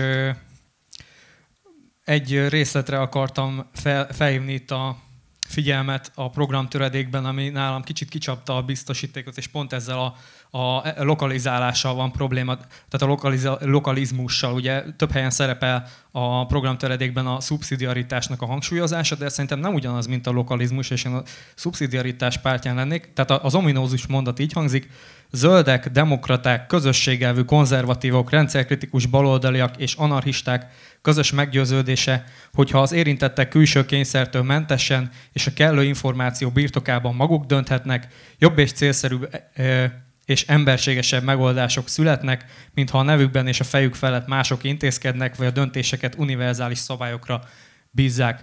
Én azt hiszem, hogy ez nincs így, ezek az emberek nem értenek ebben egyet. Ha egyet értenek benne, akkor szerintem tévednek. Tehát nem gondolom, tehát ez a mondat azt sugalja, hogy minden egyes esetben, hogyha lokális szereplők dönthetnek egy vitában, akkor ha kellőképp jól informáltak, ugye akkor ők fogják a megfelelő döntést hozni, ugye amire utáltál is korábban, hogy minél távolabb van a döntés, annál hibásabb. Én azt gondolom, hogy ez ö, ö, kicsit naív elképzelés szülheti ezt a lokális közösségekről, amely, amely valamiféle tisztaságot tulajdonít ezeknek. Én gondolom, hogy ez nincs meg bennetek, de ez a, ez a mondat, ez a, ez a tézis mégis ezt sugalja, és mint hogyha nem venné figyelembe azt, hogy milyen fajta előítéletek kifelé, vagy, vagy belső kisebbségek ellen irányuló gyűlölet lehet egy-egy közösségben, és hogy akár egy, egyébként a Salád Gergely ezt nagyon jól demonstrálta az előző beszélgetésben, hogy milyen akár környezetszennyező tevékenységek is folytathatók helyi közösségek szintjén, de továbbadnám a szót. Hát ab, ab, ab, az, az, az, gyakorlatilag ezzel egyetértek, azt kell, hogy mondjam. Tehát az, hogy a helyi közösségeket idealizálni, az egy, az egy, az egy, az egy meglehetősen problematikus dolog. Minden további nélkül először is a helyi közösség belekerülhet valami helyi oligarchának a zsebébe, vagy valamilyen rossz populista fickónak a zsebébe, és az olyan irányba vezetheti, vagy egy hittérit, mit teljesen mindegy. Tehát itt teljesen fals irányba is elmehet. Egyrészt, másrészt megvannak azok a saját érdekei, amik, amik alkalmasak alkalmatlan az egész környezetével. Ellentétesek, előnyöket akar megőrizni, stb. stb. Vagy, vagy, vagy olyan hátrányokat akar leküzdeni, amiket nem, kell, nem tud leküzdeni. Tehát rengeteg konfliktus forrás adódhat a helyi közösségek között. Ezzel együtt gondolom azt, hogy a deliberatív demokrácia az egy, az, az egy tökéletesen működtethető és használható dolog, de valóban szabályozás. Tehát, egy, tehát val, hogy is mondjam csak, tehát például alkotmányos korlátok, például jogállami korlátok, amik, amik szerepelnek. Tehát, tehát mindent nem lehet egy közösségnek megtennie, akkor sem, hogyha konszenzussal tenné meg azt, amit maga akar tenni. Tehát ebben én teljesen egyetértek. Egyébként ugyanígy, őszintén szóval, azzal is, hogy nem csak a közösségek hiány, de, nem csak, hogy rossz lehet egy közösség, hanem pillanatlag rettenetesen lepusztult állapotban vannak a közösségek, tehát itt ez egy nagyon hosszú folyamat, amiről itt szóval nem csak a közösségek vannak lepusztult állapotban, hanem autonóm individuumok, autonóm közösség, hát ez nagyon szép, de hát az autonóm individuum is azért egyre inkább hiány, hiánycikké vált, tehát itt inkább egy narcisztikus tömeg az, amit mostanában gyártanak. Tehát itt de, de ezek a, most hogy is mondjam, ezek létező dolgok, amiket nyilvánvalóan szembe kell nézni. Azért fogom, hát nyilván ez egy folyamatként képzelhető, csak ezt nem akarom újra elmondani, mert ez már többször elhangzott, de hát, hogy bele se vágjon az ember, az meg, annak megint nincs sok értelme. Hát ez egy folyamat, amiben semmiféle garancia nincs arra, tehát ez nem egy olyan dolog, ahol itt most itt állunk, és ennek a méhében már ott van a jövő, és hát nincsen, nincsen benne semmi, majd, majd kiderül, hogy mi lesz belőle. Hát, ha egyáltalán elkezdődik egy ilyen típusú folyamat. Hogyha kivesszük ebből a mondatból az idealizált közösséget, meg hogy szükségképpen jó döntéseket hoznak, akkor mintha arról szólna ez a felvetés, hogy ismerik a problémáikat szembesülnek a saját problémáikkal, vagyis hogy megnyilatkozik számukra a saját közösségükben az a feszültség, amire egyáltalán összegyűlnek, vagy megoldani szeretnének valamit. Az, az nyilvánvaló, hogy ez a helyi közösségekben, de, de minden szintjén a közösségnek meg kell, hogy nyilatkozzon de akkor nincs értelme beszélni, hogyha nem nyilatkozik meg ez a, ez a probléma, sőt többet is mondanék, valószínűleg a megoldások is látszanak. Tehát amikor kiderül az, hogy előítéletek vannak, akkor pontosan látszik, hogy ennek a közösségnek mi a problémája, és hogyha ebbe, ebbe az irányba folyik, gondolom egy beszélgetés, vagy egy vita, akkor ez, ez ki, fog, ki fog derülni, vagy előtérbe fog jönni. De azon tűnődöm, hogy egyáltalán hogy jött létre bármi is a történelemben, mondjuk éppen ez a csúnya kapitalizmus hogy jött létre, hogyha ennyire úgy látjuk, hogy teoretikusan és elvis szinten valójában nem tudjuk megváltoztatni a társadalmi életnek a körülményeit, akkor hogy változtak meg az európai társadalmak az idők során, vagy bármelyik társadalom, felivel értek ebbe egyet, amikor nagyon lassú folyamatnak, több mutáción keresztül kialakuló folyamatnak jellemzi a kapitalizmus kialakulását. És ez az, amit én leginkább nem, nem azt mondom, hogy hiányolom, azt gondolom, hogy ez egy vakfoltja ennek a szövegnek, és én úgy olvastam, hogy hogy tudnám az egyetér, a sok tekintetben az egyetértéseimet egy olyan bázisra helyezni, ahol létrejön egy olyan koherencia, ahol azt mondom, hogy igen, mondjuk a részvételi demokrácia az illeszkedik ebbe a programba, és, és arra jutottam, hogy tételezzük föl, hogy nincs ökológiai katasztrófa. Nem áll a küszöbön, nem tudom, hogy mit tulajdonítsak most ennek, de tételezzük föl. Most az az, az az elv, hogy a létező életkereteinkkel nem vagyunk elégedettek. Ez probléma a számunkra? Probléma a számunkra. Ebben gondoljuk azt, hogy meg tudjuk változtatni? Gondoljuk azt, hogy meg tudjuk változtatni. Nem kell ahhoz elpusztulni a Földnek, hogy azt érzékeljük, hogy helyi vagy különböző szinteken olyan problémák adódnak a társadalmak működésében, amelyekre nekünk érzékenységünk van, és amelyre tudunk reagálni, és hiszünk abban, hogy cselekedni tudunk ezekben a, ezekben a változtatásokban.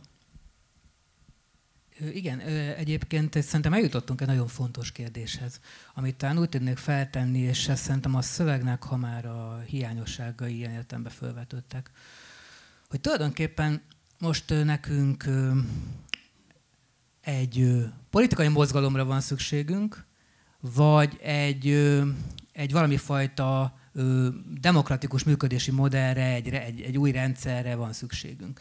Megmondom ezt, miért kérdezem. Ugye, amikor a részvételi demokráciáról szoktak beszélni, akkor ugye az mindig azt a, abból az alapfelállásból indul ki, hogy valami módon az elitek, a, beszélünk bármilyen elitről, eltávolodtak a társadalmi többségtől. Ugye ez, ez akkor kell részvételi demokrácia, amikor ezt ki akarjuk kompenzálni. Azt akarjuk, hogy az emberek vegyenek benne részt, és úgy történjenek a dolgok, ahogy, ahogy ők gondolják.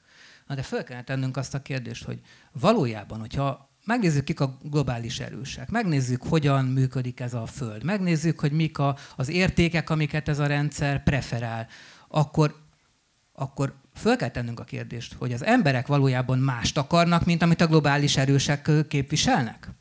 Valójában mást akarnak. És ez nagyon, nagyon jó példát tudnék erre hozni, hogy miért, miért, miért kérdezem ezt. Ugye itt, itt van most például ez, a, ez az eset a, a, a, ennek az akkumulátorgyárnak, amit most mindenfelé, mindenfelé telepítgetnek.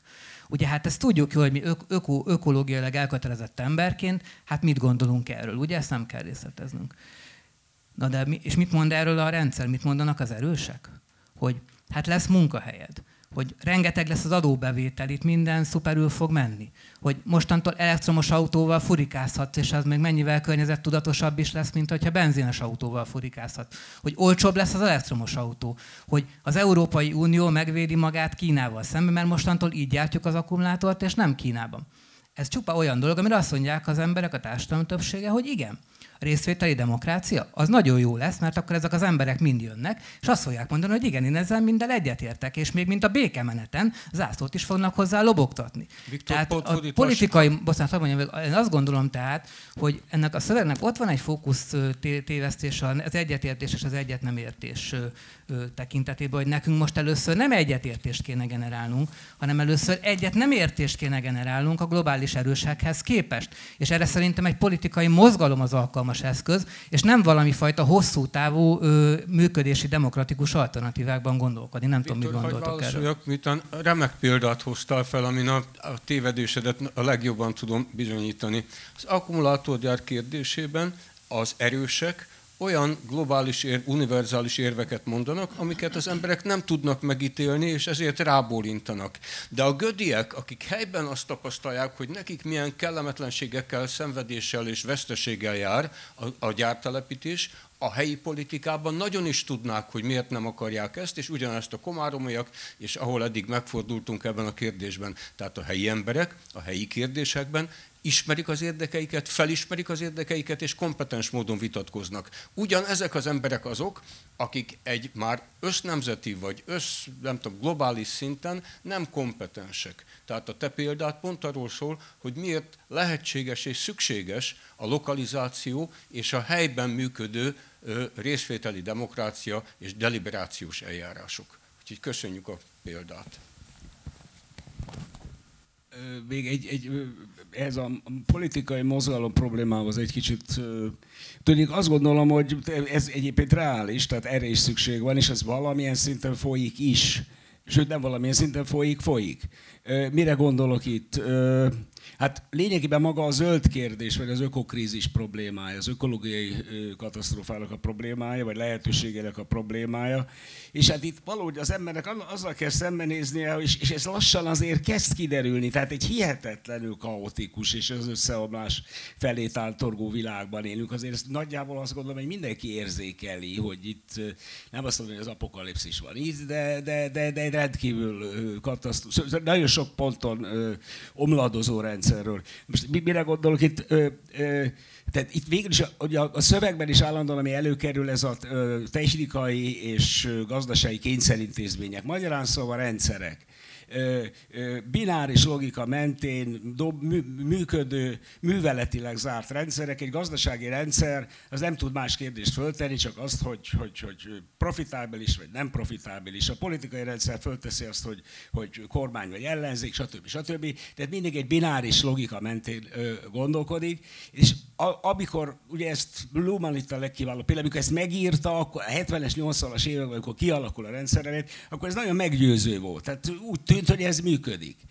Csak itt az a feltételezés van jelen, hogy egy rendszer csak a saját logikája szerint tud működni, de a környezetére képes reagálni, az zajként, irritációként érzékeli, átfordítja a saját logikájára és válaszol rá.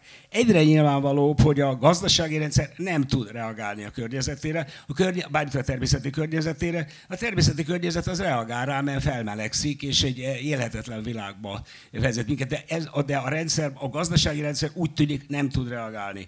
A, a, a gazdaság és a politikai rendszernek is valamilyen módon ö, adak, ö, adaptálódnia kellene egymáshoz, de nagyon úgy néz ki, hogy egy globális, politika, egy globális gazdasági rendszer és egy lokális, teritoriális nemzetállamokhoz kötött politikai rendszer nem tud egymáshoz adaptálódni, és azt a geopolitikai helyzetet hozza létre, ami lassan a harmadik világháborúval fenyeget, vagy legalábbis a lehetőségét tartalmazza. Tehát rengeteg olyan probléma van, ami mellett nagyon világos és nagyon egyszerűen megfogalmazható megfogalmazható, hát de, de hogy olyan de valahogy, valahogy megfogalmazható momentumok mellett, igen, ennek van egy olyan politikai mozgalmi része is, vagy lehetősége, ami nemet mond vissza akarjuk kapni az értelmet, nem egy, rendszer, nem egy gazdaságban élünk, hanem nem tudom már, hogy, hogy szólt ez a, ez a jelszó, mindegy. Tehát, hogy valamilyen értelemben az értelem visszaszerzésének lehetősége.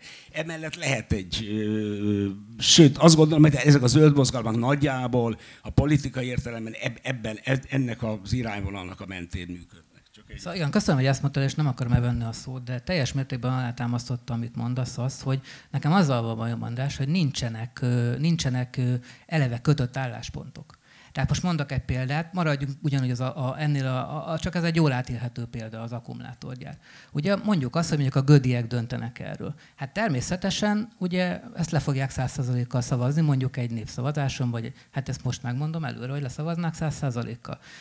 Oké, okay, akkor menjünk át egy következő szintre, sok példa van erre, még akár Magyarországon is. Azt mondjuk, hogy jó, de akkor most minden gödi kap fejenként, családonként 100 millió forintot akkor mi fog történni? A szomszéd utcába le fogják szavazni, a göd kb. 70%-kal nyerni fog a népszavazáson, mert a távolabb lakók azok meg, fogják szavazni. Megjelent egy nagyon jó könyv a, a magyar civil, civil társadalomnak a, a működéséről, amelyik uh, Mikesz Dániel egy fejezet egy könyvben, ami azt írta, hogy az a baj a magyar civil társadalomnak, hogy nem tud túllépni azon az effektuson, hogy hogy arra próbál alapozni, hogy senki nem akarja, hogy atomerőmű épüljön a saját kertjének a végébe. De csak az a baj, hogy ebből nem, töltözik, nem következik semmi politikailag. Tehát, tehát ez itt a baj, hogy lényegében nem fogunk tudni abból kiindulni, hogy akiket kimondottan sérelem ér, azok majd bármilyen nagyobb eszmét képviselni fognak. És erre mondok egy nagyon jó példát. Másik mostani cikk, ami megjelent, ugye, hogy a, a, a Biden elnöknek készítettek a klímacsúcsa egy, egy, egy anyagot a, a klímaváltozásról. Erre egyébként érdekel a véleményetek. Az, ugye ez az anyag, csak a sajtó összefoglalókat olvastam, ugye elkezdődik, hogy ez milyen szörnyű, nem tudom milyen következményekkel jár. És odafut ki az anyag, hogy de tulajdonképpen ez nem akkora baj, mert hogyha mi ezt az egészet Amerikából nézzük, ugye innen a helyi szemszögből nézzük, akkor mi ebből egy kb. egy közepes szinten fogunk csak szívni a klímaváltozásból, úgyhogy majd azt a sok menekültet, meg azt a sok szegénységet, meg mindent majd kezeljük. Tehát az történik, hogy be, a, a világ egyik legnagyobb nagyhatalma jelen pillanatban beárazza a klímaváltozást.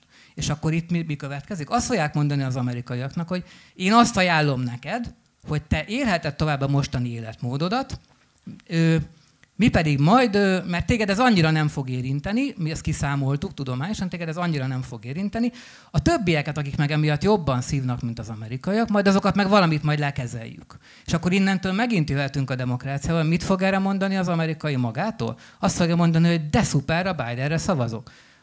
Tehát magyarul ezért kérdeztem, hogy ezen nem segít semmifajta demokratikus rendszer, ezen csak azt tud segíteni, ha van egy olyan ökopolitikai mozgalom, és én azt gondolom, hogy egy ökopolitikai programnak ezt, ezt kellett volna inkább pozícionálni, hogy ez a mozgalom hogy, hogy pozícionálja magát, és hogyan képzeli a dolgokat. Köszönöm szépen. Az ökopolitikai mozgalommal biztosan mindannyian teljesen egyetértünk. Az, azonban a példával megint baj van, amikor te csak helyi társadalomra gondolod, hogy ilyen könnyen korumpálható. Hát a magyar politikában ma éppen az országos választásokon folyik az egész, az összes állampolgár, összes választópolgárnak ugyanilyen korrumpálása a kormány által, figyel csak meg, hogy hogyan történik ez. Az pedig, hogy a, a NIMBY mentalitást én mindig a védelmembe szoktam venni, okkal, mert attól, hogy az emberek a helyi környezetük önző, beszűkült kis védelmével megdrágítják a környezetszennyezést, ezzel azoknak a zöld alternatíváknak a kibontakozását teszik lehetővé. Hasonló ilyen, ilyen hulladék lerakó példákban figyeltük meg azt, hogy amikor már nagyon sokba kerülne a helyi társadalom megvesztegetése, és már alig lehet találni egy olyan kis lélekszámú falut, amit kilóra meg lehet venni, addigra általában a nagy szennyezők elgondolkodnak, például Budapest önkormányzata, azon, hogy hát akkor lehetne tulajdonképpen szelektálni is a hulladékot. De addig ez nem jutott eszébe, ameddig a Pest megyei falvak sorra nem hajtották el a kommunális hulladék lerakót kereső Budapestnek a képviselőit. Tehát ne bántsuk a nimbiket, az a, a tanulás, a politikai demokrácia útja, az a nimbiség. Három dologra szeretnék reflektálni, az egyik gyorsan erre, amit mondtál, én azt látom, hogy a helyi környezetünknek a védelme kis szinten az gyakran csak a saját utcáinkig vagy a saját falunkig terjed sajnos, és a szomszédban már nyugodtan telepítjük ki a saját szemetünket. A másik vissza akartam térni a, ebben a körben az eleti kérdésedhez, és amit a Viktor mondott, hogy eh, milyen, hogy az eddigi életmódunkat szeretnénk védeni, legalábbis az eddig, tehát az amerikaiak szeretnének a saját kényelmes életmódjukban megmaradni, és ezt kapcsolnám ahhoz a kérdéshez, hogy mi mentén kellene egyetértenünk. Van egy mondat ebben a programtöredékben, amiben én kicsit beleszerelmesedtem, kétszer is elhangzik különböző formában, úgy hangzik, hogy az eszközök szaporítása helyett céljaink jóságát kellene felülvizsgálnunk. Tehát én nagyon egyetértek ebben, hogy a jó élet fogalmát, a jó fogalmát eh, kellene megvitatnunk közösen, és ebben legalább egyet kellene értenünk, hogy eh, az itt lefektetett eh, értékek, akár ökológiai értékek mentén kellene beszélgetnünk, cselekednünk, politizálnunk egymással. És a másik dolog, amit még az előbb a szabályok emlegetése mellett kifelejtettem, az, hogy mi a feltétele annak, hogy működjön akár az a deliberációt tartalmazó demokrácia, az kicsit, erre mondtam, hogy kicsit messzire vezet. Én azt gondolom, hogy az oktatásnak ebben óriási szerepe van. Készültem ezzel egy külön mondóká, erre egy külön mondókával, most nem mondanám el az egészet, csak annyit, hogy az oktatás az, ami meg, megteremti a megfelelő közös alapokat, közös műveltséget és a készséget arra, hogy ezeket megvitassuk, és ezek mentén cselekedjünk. Ez három különböző dolog.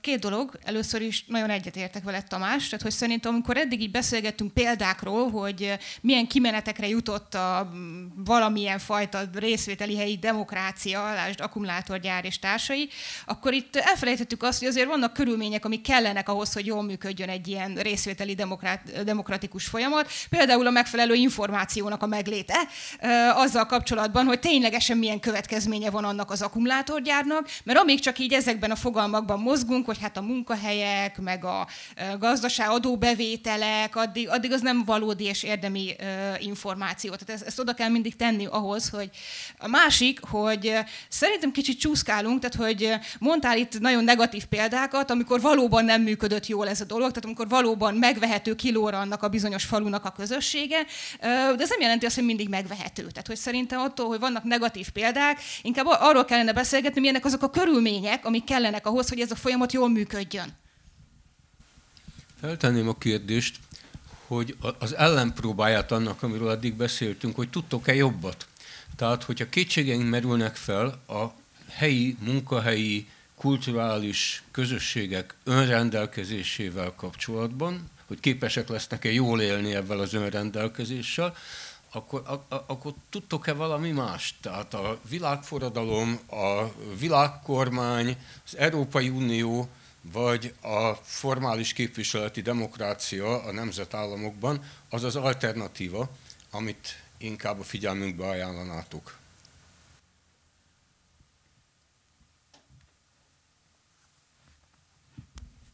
Szerintem mindegyik. De a ti, a te, ti javaslatotokkal egyetemben, tehát azt gondolom, hogy valamilyen formában mindegyikre szükség van, ezért emlegettem a szubszidiaritást, helyi közösségekre is szükség van, a következő szintre is, meg az azutánira tegyük fel az Európai Unió, ami az általam emlegetett szabályok, emberi méltóság, emberi jogok, Talál Ferenc emlegette, ezeket érvényesítik a helyi közösségekben, és a, Na ez, ez szerintem tényleg már az egy milliárd dolláros kérdés, hogy hogy lehet egyszerre alulról fel, felfelé és fölülről lefelé, ezt én nem fogom tudni megmondani, de, de nagyon örülnék, hogyha valaki e, jönne és megválaszolna. Én sem tudom megválaszolni. Az álláspontomat tudom elmondani, és az érezhető a programon. Sokkal kevésbé radikális abból a szempontból, hogy meglévő rendszerek lerombolására törekedne vagyis azt gondolom, hogy érvényesíti azt a kettősséget, hogy társadalomszervező és egyéb társadalmi alrendszerek szervezettségében a tartalmi kérdésekre helyezi a hangsúlyt.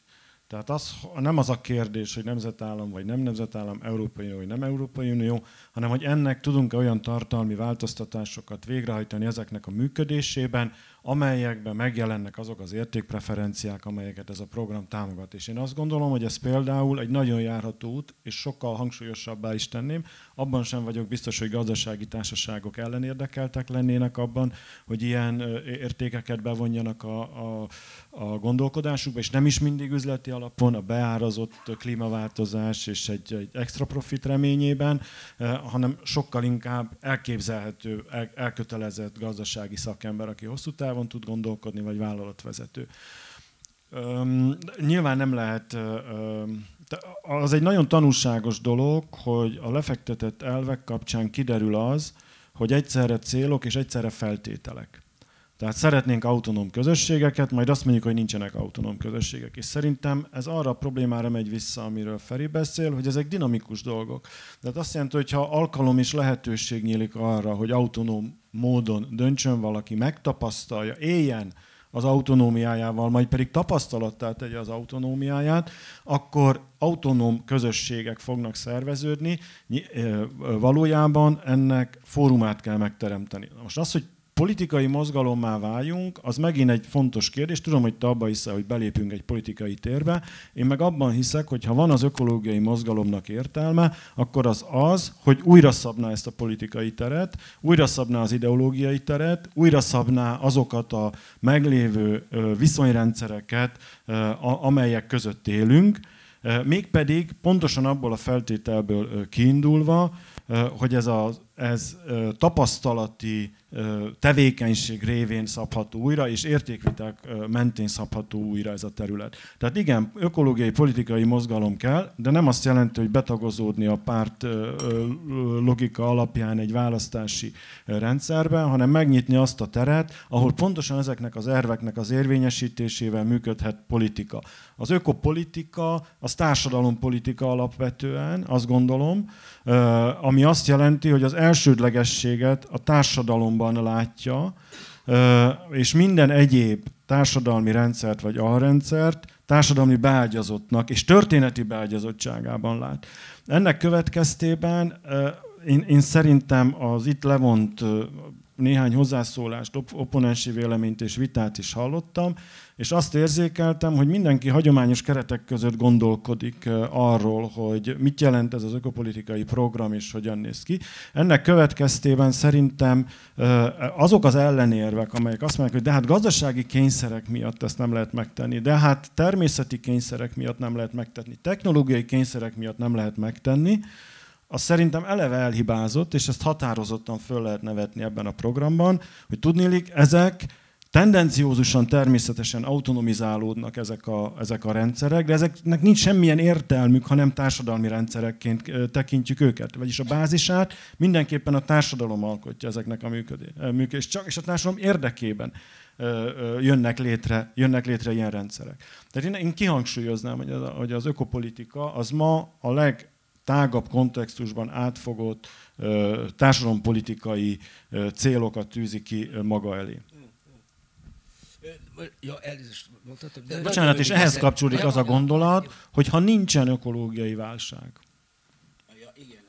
ez ide kapcsolódik, tehát hogy nem, nem arról van szó, hogy, hogy, hogy, hogy ezek a tényezők motiválják azt, hogy az életkereteinket megújítsuk, hanem a jelentkező problémáink motiválnak az életkeretek megújítására. Ez jó ez a mondat amit Andis, amit Andis ideírt, hogy nem azért fenntarthatatlan, mert a természet eltartó képességébe ütközik, hanem fordítva. Azért ütközik, mert valami a gondolkodásunkban, az értékeinkben, a céljainkban, a vágyainkban, a világról kialakított értelmezésünkben nem stimmel. Én ezt értem értékvitának, és ezt, ezt értékelem úgy, hogy lehet fölhozni különböző ideológiákat, mindenki ebben a kontextusban fog mozogni, abban a kontextusban nem fog mozogni, hogy valójában világértelmezéseket vitatunk meg nem természeti tényeket, nem megcáfolhatatlan racionális belátásokat, akkor is ebben a formában fejtjük ki, hanem világértelmezési dolgokat fogunk vitatni. És a relativizmus az nem az igazsággal áll szemben, hanem az a legteljesebb fölvállalása a történetiségünknek. A relativizmus azt jelenti, hogy ennek kialakult folyamata van, vagy egy folyamata van, amivel ezek az ideológiák és ezek a rendszerek, a társadalmi rendszerek kialakultak, és ebben ha hátrafelé tekintünk, szükségszerű mozzanatokat látunk, de ezek a szükségszerű mozzanatok, hogy Michel Foucault-val éljek, valamikori jelenbeli esetlegességek voltak. Egyébként, hogyha megfigyelik, akkor itt azért kezd egy egyetértés kialakulni, és ez szerintem ez egy jó irány, nem tudom mennyi időnk van, de ezen érdemes lenne tovább menni. Ugye az az egyetértés kezd kialakulni, hogy valójában az emberek sokkal jobban utálják ezt, ami, ezt, ami van, mint ahogy viselkednek. És igazából azért viselkednek mégis úgy, mintha nem utálnák eléggé, mert nem, nem, a, a különböző változtatást akaró mozgalmak nem, nem nagyon tudják nekik megmutatni, hogy mi van helyette. És ugye az a helyzet, hogy ha ebből a szempontból vizsgáljuk ezt a, ezt a ö, dokumentumot, akkor ugye egyértelmű, hogy, hogy arra akarjuk rávenni az embereket, hogy ne kötődjenek ehhez a fogyasztói társadalomhoz, ehhez a bolygó totálisan elpusztító és kizsigerelő izéhez.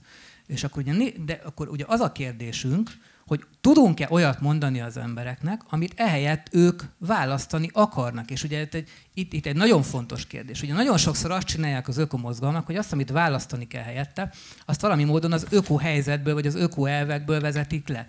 Ugye például a, a, a dokumentum is tele van ilyenekkel, hogy azt mondja, hogy mostantól ö, mit tudom, menjél, menjél kapálni. Az előző beszélgetésen ugye, nem tudom, talán a Bölöc Józseftől elhangzott, hogy ő nem tudja, hogy kell kapálni. De akkor ezt úgy vetődik fel a kérdés, hogy akarnak az emberek kapálni? Tehát, hogy mi azt, tehát, hogy mi fele, azt mondjuk nekik, hogy klímakatasztrófa lesz, és mennyi a kapány, de ő meg azt mondja, hogy én inkább plázába akarok menni, úgyhogy inkább akkor a Biden elnök majd megoldja. Jó. Tehát, hogy Viktor, nem biztos, hogy... Bocsánat, Mond 30 évvel ezelőtt ki akart plázába menni? Tehát ezt mondom, hogy nekünk meg kell tudni mutatni az embereknek, hogy, hogy hogyan ne, lehet jól ezek, és ezek máshogy nem élni. társadalmi modellek, amiket ráerőltetünk a társadalomra. Azért jók ezek az alapelvek, szerintem, mert pontosan magából termelnék ki a társadalom azokat az új formákat, amelyekben szeretne létezni.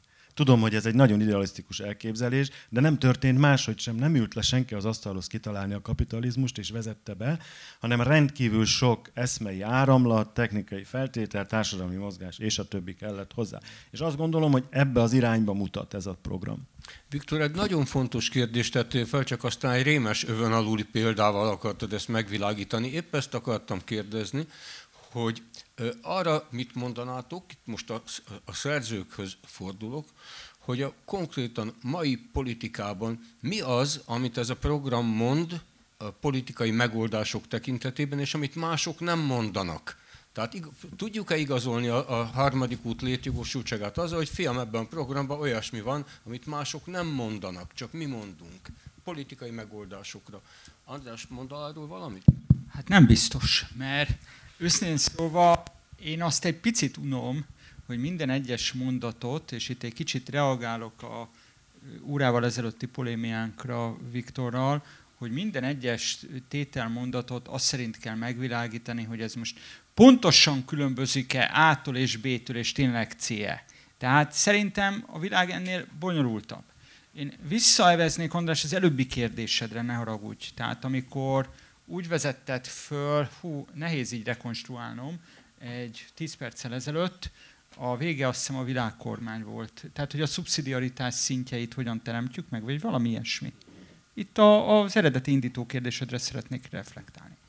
Tehát lehet, hogy most a Viktor meg fog vádolni békés mártonizmussal, de az a helyzet, hogy én vele egyezően, annélkül, hogy vele beszéltem volna erről valaha, én nem, hogy a világkormányt, mint egy ilyen demokratikus legitimáció nyugvó izét el tudnám, nem, nem tudom elképzelni.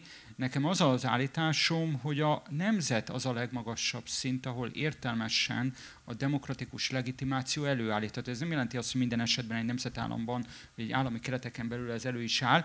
Ennek van egy nagyon egyszerű oka, hogy a nemzet az a legmagasabb abstrakciós szint, ahol még van egy közös kulturális felület amin a demokratikus legitimáció előállítható.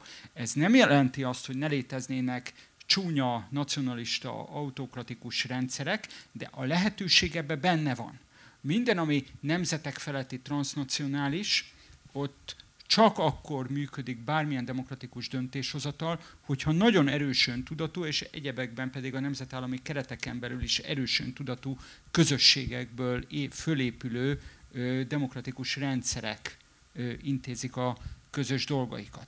És még valami, én azzal is tisztában vagyok, hogy ez az egész világkormány, világkormányzás, ez nagyon népszerű a, nem csak Magyarországon, általában a világon a ö, ö, zöld mozgalmon belül. Pontosan azért, mert hát látjuk, hogy itt összedől a világ, ökológiai katasztrófa, akkor legyen egy világkormány, amelyik megment minket a katasztrófától.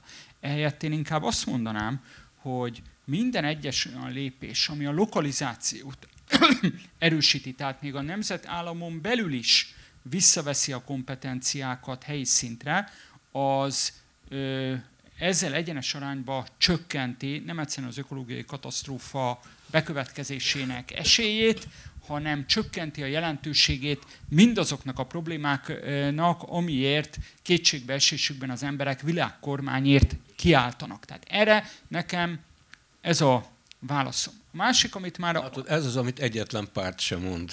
Már is válaszol. Oké, okay, csak mondom, én ezt nem azért próbáltam kiszülni magamból, mert most megnézem, hogy ezek mondják ez, azok mondják, és ha egyik se, akkor oké, okay, szabadon beszélek, mert ezt picit én így eh, erőltetetnek gondolom. Én a harmadik utas felvetésére a Viktornak én ezért próbáltam visszanyúlni a, a szellemtörténeti hagyományhoz. A másik, ami itt a két héttel ezelőtt már fölmerült, és elnézést, hogyha most picit ismételni fogom magamat. Ez az autonómia önrendelkezés Kelet-Európában. Tehát azért azt vegyük észre, főleg amikor itt busongunk, ugye ez két héttel ezelőtt talán a hallgatói önkormányzatok kapcsán merült föl, de ezt Magyarországon elmondhatjuk például a bármelyik köztestületnél, szakmai kamaránál, tessék megnézni az agrárkamarát, hogyan működik. Hogy praktikusan egy szűk kör lenyúlja magának a szakmai önigazgatást. De miért van ez így? Én erre két dolgot tudok mondani, csak ezzel szerintem nem árt szembenézni.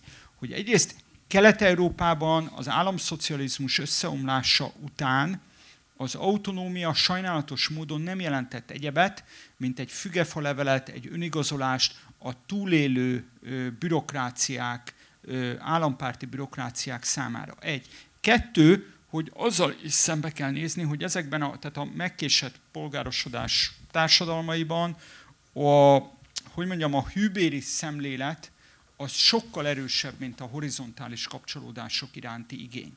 Ez csak azért mondom, ezt tudom, hogy nem túl konstruktív, amit mondok, ezeket csak azért vettem fel, hogy mielőtt itt még ilyen illúziókat kergetnénk, azért számoljunk azzal, hogy akiket így idealizálunk, hogy majd adjuk vissza nekik a kompetenciákat, és akkor majd maguk elintézik a dolgaikat, akár csak egy szakmai, akár egy agrárkamara, vagy mondhatom bármelyik szakmai kamarát, ügyvédi kamarát, orvosi kamarát, stb. stb.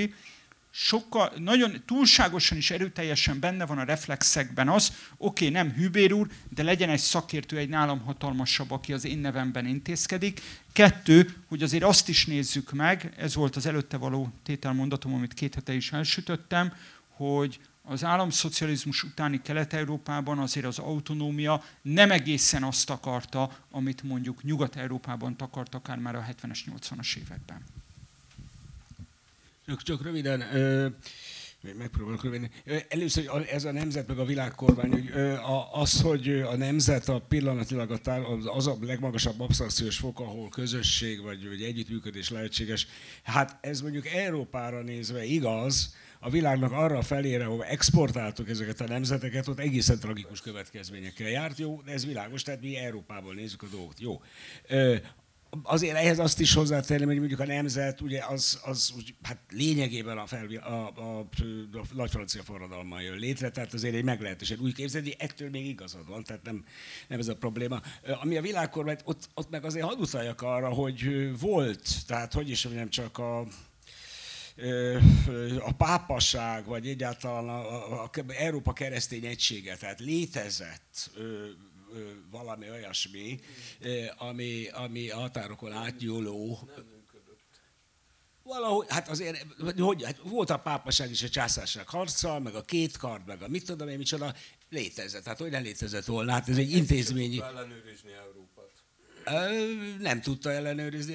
Jó, nem mindegy, jó. Ezt csak azért mondtam, hogy sok minden volt, és sok minden lesz még. Nem tudjuk, hogy minden. Én semmi más nem akartam ezzel mondani, csak azt, hogy nem tudjuk pontosan, hogy hogyan alakulnak majd a dolgok. Leginkább persze ez a Star Trekben, meg ilyenekben van ez a világkormány ügy, szóval ez, ez nem kérdés, és akkor általában királyok és három fejük van.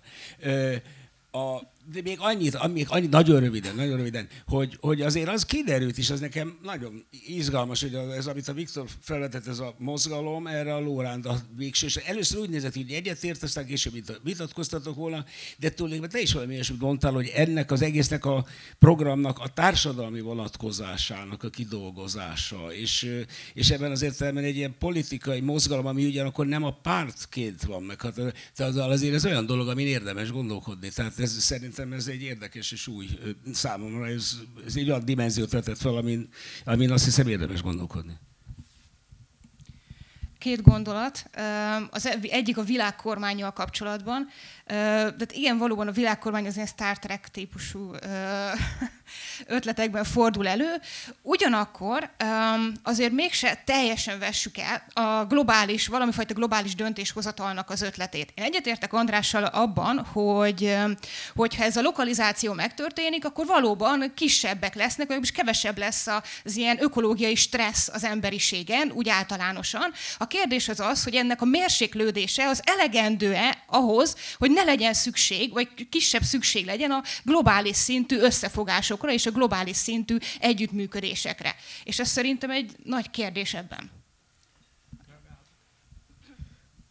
Tehát szerettem volna visszatérni a relativizmusnak a problémájára, de megígérem, hogy összekötöm a lokalizációnak, lokalizmusnak és a világkormánynak a problémájával. Szerintem, amit Lórent mondott, az kicsit a farkasnak a báránybőrbe bújtatása, ugyanis nem a relativizmusnak a valódi nehézségeit és kihívásait állítja elénk. Tehát azt mondani, hogy a, hogy nem az igazsággal szemben, vagy hogy áll a relativizmus, vagy hogy a történetiségre fókuszál, ez mind szép és jó, de akkor mit tesz helyébe? Azt teszi helyébe, hogy csak lokális, csak helyi tradíciókhoz, szubjektumokhoz, hagyományokhoz, stb. köthető igazság van. Üssük fel a legjobb filozófia könyveket a relativizmusról, Stanford Encyclopedia filozófia, és ezt fogjuk találni. És a történetiség helyes, rendben fókuszáljunk rá, de a történetiségben szerintem megszülethet az univerzális, objektív igazságnak a megismerése. Amennyiben erről lemondunk, akkor tényleg a szélsőséges lokalitáshoz fogunk visszazuhanni, mert az igazság csak lokális lehet, és akkor viszont, hogy közhelyel éljek, de rövidnek kell lennem, akár a harmadik birodalomféle szörnyűségeket is elfogadhatónak kell tartanunk relativisztikusan, és ezt összekötve azzal, hogy szerintem emiatt van szükség univerzális, igaz szabályokra is, mint például szintén röviden emberi jogok, emberi méltóság, kölcsönös tisztelet, a vitázásnak a különféle szabályai, és talán ez az, ami miatt be kell építenünk különböző fékeket és ellensúlyokat a rendszerbe, ami miatt én nem vetném el a világkormányzásnak a lehetőségét, opcióját, még ha szintén olyan nehézségekkel is jár, ugyanúgy, mint a lokális közösségnek a kihívásai. Nem, nem untattam önöket, meg a közönséget, akkor semmilyen lokális igazságról nem beszéltem. Azt mondtam, hogy a történetiség, a szükségszerűség áll szemben, az a relativizmus, a szükségszerűség áll szemben, és a történelmi tanulmányaim helytállóak, akkor szerintem a totális államok az egyetlen abszolút igazság nevében jöttek létre. Ez abszolút nem relatív, jelenség, jelenség volt. Egyébként pedig pont ugyanolyan történelmi képződmények, a meggyőződéses egyetlen igazság érvényre juttatás, a társadalom politikai, gazdasági képleteknek a kierőltetéseképpen jött létre. Pontosan ez ellenében emeltem föl a szavamat.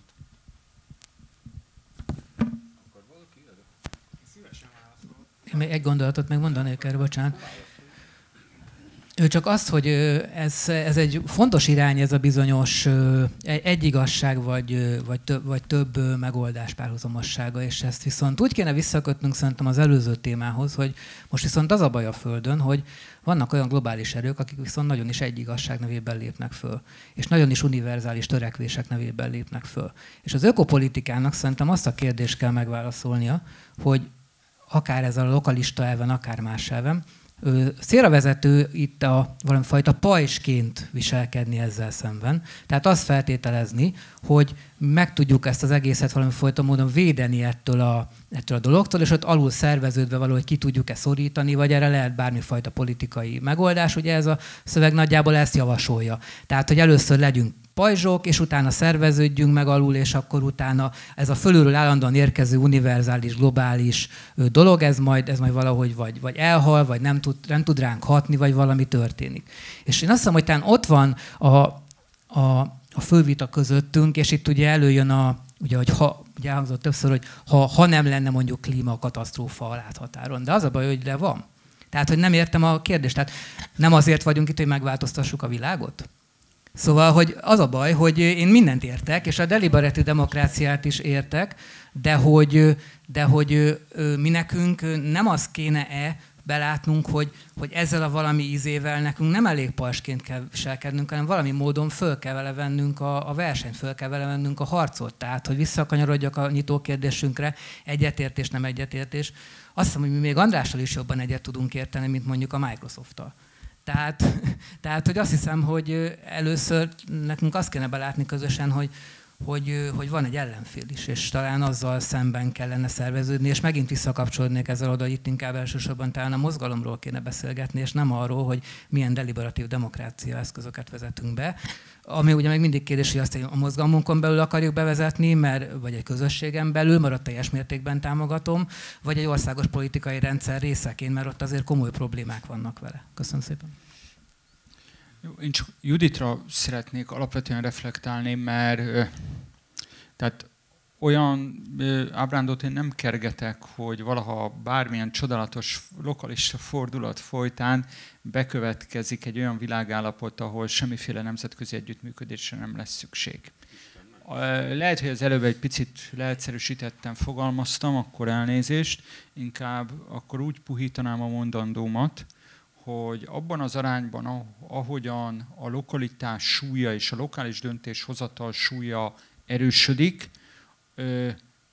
ezzel fordítottan, arányosan csökken az igény a globális döntéshozatal erejére. Magyarul nemzetközi együttműködésre szükség lesz mindenféleképpen, én csak azt gondolom, hogy amennyiben a lokalitás erősödik, a nemzetközi együttműködéshez bőven elegendő lesz az egyébként önrendelkező közösségekből felépülő szuverén nemzetállamok, de itt majd Feride is akkor lesz egy megjegyzésem, együttműködése. És csak, hogy akkor a András az órával ezelőtti legelső kérdésedre azért mégiscsak válaszoljak, az alt szemben most egy picit a filozófiai magasságokból leszállnék, ott tudjuk, pontosan ott tudjuk, vagy Békés Mártonnal, ott tudjuk ellenpontozni magunkat, hogy ha valami a trumpizmusnak egy eléggé úcska tehertétele volt a megelőző négy esztendőben, hogy a nemzetközi együttműködésnek a jelentőségét bűnösen leértékelte. Tehát egész egyszerűen nem vett semmilyen módon tudomást a világ problémáiról, és ez nem csak Trumpra, meg az amerikai alt-rightra igaz, hanem alapvetően a, a populista jobb oldalra. Ferire meg csak annyit reagáltam volna, hogy persze én szintén megengedhetetlenül eurocentrikusan beszéltem, pusztán arra szeretnék utalni, hogy bármelyik ilyen gyarmati vagy posztkoloniális állapotban lévő földrészt megnézzük, Dél-Amerikát, de akár Afrikát is, hogy a, még az elmúlt 50-100 év is ezeken a sokszor az állami és gyarmati kényszereken, kényszerek mentén megszerveződött sokaságból vagy területből valamilyen nemzettudat félét kicsiholtak. Tessék megnézni a dél-amerikai államokat, de ha már itt két hete a Böröc Jóskától fölmerült ugye Banglades, de mondhatom Indiát is, amelyik így ebben az értelemben egyik sem nemzetállam, de mégis ma már létezik az az öntudat, ami az én felfogásom szerint Európában bármennyire is vágyakoznak erre sokan, nem fog létezni. Ja, és akkor még egyet itt az egyedüli realitással kapcsolatban, ott én csatlakoznék a Viktorhoz, teljesen igaza van, nem csak az autoritár rendszerek, a totalitárius rendszerek hajlamosak úgy viselkedni, hogy náluk van a bölcsek köve, ők képviselnek valamiféle egyedüli igazságot, egyedüli realitást. A politikai főáram, a progresszív jobboldal is azt mutatja föl, hogy egy útja van a jó életnek, hogyha a tudományt, a technikai igazságot, lásd az egész járványkezelési projektet az elmúlt másfél évben követjük, és azon kívül pedig azoknak a mintázatoknak próbálunk megfelelni 0-24-ben, amik, amiket ők a platform szolgáltatókon keresztül adagolnak a félemény buborékunkba. Na, most én kérnék két szót, két megjegyzés erejéig. Az egyik az az együttműk, a nemzetközi együttműködéssel kapcsolatos. Gyerekek, az a kérdés, hogy kiknek a nemzetközi együttműködése. Tehát a nagy világbirodalmak egyezkedéséből esetleg együttműködés születik, abból ránk földlakókra nézve semmi jó nem sül ki. De jó hír vagy rossz, erre az együttműködésre semmi esély. Ha van valami realitása a nemzetközi együttműködésnek, az éppen az a fajta horizontális együttműködés a lokalitások között, amelyeknek nincs egymással szemben egzisztenciálisan szemben álló, egymást kizáró érdeke. A másik pedig Viktorhoz a mozgalmi kérdésre. A külön, majdnem egyet természetesen, amit itt csinálunk, az egy ökológiai mozgalom számára készül muníciónak. Az apró különbség köztünk, Viktor, hogy ő, mi azt kérdezte, hogy meg akarjuk-e változtatni a világot. Ö, nem, mi észre, észleljük azt, hogy a világ változik. És ebben a változásban keressük azokat az elemeket, amiket nem mi fogunk kitalálni és előírni, hanem keressük azokat az elemeket, amelyek egy számunkra elfogadható irányba mutatnak, és így bukkantunk rá a lokalitásra, a deliberatív demokráciára, a szubszidiaritásra, és egy csomó minden egyébre, amiket ez a füzet tartalmaz. Azt is tudjuk, és ezt tudatosítani kell magunkban is. Romokból építkezünk. Minden érv, ami a helyi közösségek életképtelensége, korruptsága, butasága mellett szól, az mind azt igazolja, amiről beszélünk, ennek a, a globalista rendszernek a pusztító hatását, és azt, hogy ezeknek a helyreállítása az egyetlen reménység. Éppen azért vagyunk bajban, mert gyengék, és nem megkerülhető ez a feladat, hogy először ezeken a, ezeken a helyi szinteken kell tudni az ellenállást, az önszerveződést biztosítani, támogatni, segíteni legjobb tudásunk szerint. Engedtessék meg, hogy reagáljak egyrészt a Lórántra, másrészt pedig a vitájára a Viktorral. Ugye Viktor azt vetette fel, hogy most minek ábrázolunk arról, hogy mi lenne, ha nem lenne klímaváltozás, meg klímakatasztrófa. Én ebben egyetértek a Lórántal, hogy azt a kérdést, amit itt idéztem, hogy gondoljuk, átvizsgáljuk felül a céljainkat, a, a jó cél, jók-e a céljaink, mik legyenek az eszközök, ezt akkor is fel kellene szerintem tenni, hogyha nincsen klímaváltozás. Ez egy jó motiváció rá, hogy átgondoljuk azt, hogy mit szabad, vagy mit kellene birtokolni az embernek, mi az, ami hozzánk illő, kicsit közhelyesen megfogalmazva, vagy ösztönlényként, termelőként és fogyasztóként éljük az életünket, vagy ennél valami többre lennénk hivatottak, és ezt milyen akár birtokok, javak akadályozzák termékek. Visszatérve a relativizmushoz, szerintem hogyha relativisták vagyunk, akkor már pedig azt is el kell fogadni, hogy mások a céljaikat se vizsgálják felül, és megint szerintem, ami itt szóba került a relativizmus kapcsán Lóránt felől, az nem a relativizmus, amivel védi, az nem a relativizmus, hanem akár a relativitás vagy kontextualizálás, hogyha ilyeneket, tehát a, a relativizmus maga azért lokalizálja az igazságot, ugye azt mondja, hogy csak bizonyos kontextusokhoz képest létezik az igazság. Én azt mondom, hogy ezen felül kellene tudnunk lépni. Ugye a, a szükségszerűséggel állította szemben, én szerintem a szükségszerűséggel nincs kapcsolata, nincs logikai kapcsolata a relativizmusnak. Én azt gondolom, hogy esetleges folyamatok mentén is eljuthatunk univerzalitáshoz, és csak így visszatérve ahhoz, hogy, hogy a, az elnyomó farkas ordas idea, ideák, azok mind univerzalisztikus eszmék voltak, ez fordítva is megvalósulhatna. Egyrészt, másrészt pedig, hogyha ezekkel szembe akarunk szállni, és azt mondjuk, hogy, hogy mondjuk a, a nácizmus bűnei azok megbocsáthatatlan emberiség elleni bűnök, akkor azt kell mondanunk, hogy ezek univerzálisan elítélendő dolgok. Tamás, csak megkérdezem, hogy akarsz válaszolni? Igen, csak szerintem félek, hogy te ismeretel... nagyon, nagyon Jó, egy utolsó mondat. Ismeretelméleti értelemben érted a relativizmust. Én pedig a társadalmi jelenségek és a társadalmi igazságok, azok nem ismeretelméleti igazságok, hanem azok kollektív fantáziaképződmények jelentős mértékben. Ennek következtében kollektív fantáziaképződményekről beszélgetünk, a fenntartható fejlődéstől, a korlátlan fejlődés eszméjén át és a deliberatív demokráciáig bezárólag. Én ezt értettem, ezeknek hitet adunk, ezek társadalomszervező erőkké, sőt rendszer szervező erőkké válnak ezek a jelentések számunkra, amelyeknek megvan a történelmi kialakulásuk, sorsuk, pusztulásuk, és az is, hogy fölváltsuk ezeket valamivel. Hiába fogok bámulni egy fát évezredeken keresztül, hogy megismerjem a fának a tulajdonságait. Ezeket a társadalmi eszméket nem fogom tudni levezetni abból, hogy milyen fizikai paraméterei vannak a világnak, mert az emberek vágyképzetei vetülnek jelentős mértékben ki benne. Ettől még van benne természeti, racionális és fizikai tartalom, de ami összefogja ezeket, azok jellegzetesen ilyen imaginárius tartalmak szerint. Szerintem ebben itt megegyezhetünk, hogyha elfogadod a dialógus elvet, vagy a történetiség elvét, mint közvetítőt a relativizmus és az univerzalizmus között.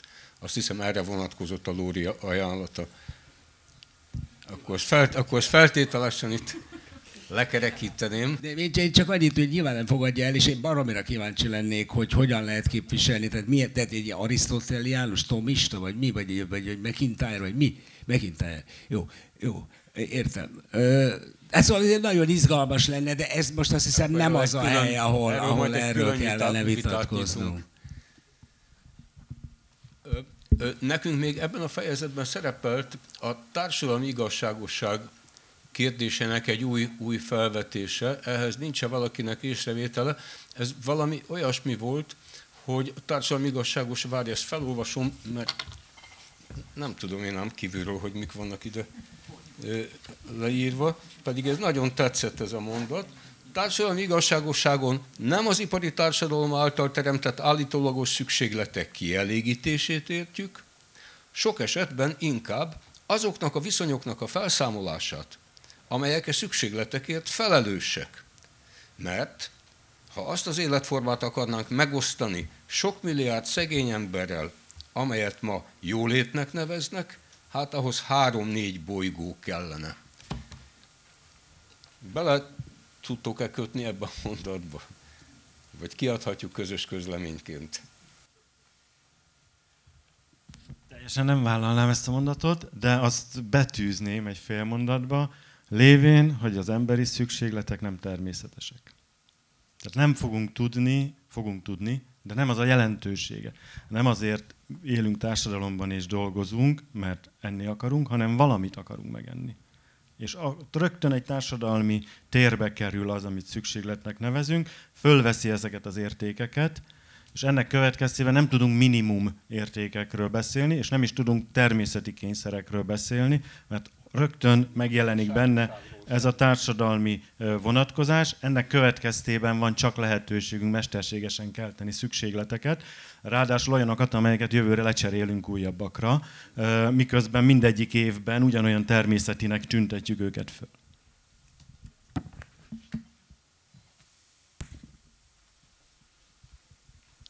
Amellett, hogy alapvetően egyetértek ezzel a mondattal, illetve azzal a betoldással is egyetértenék, amit itt az előbb javasoltak.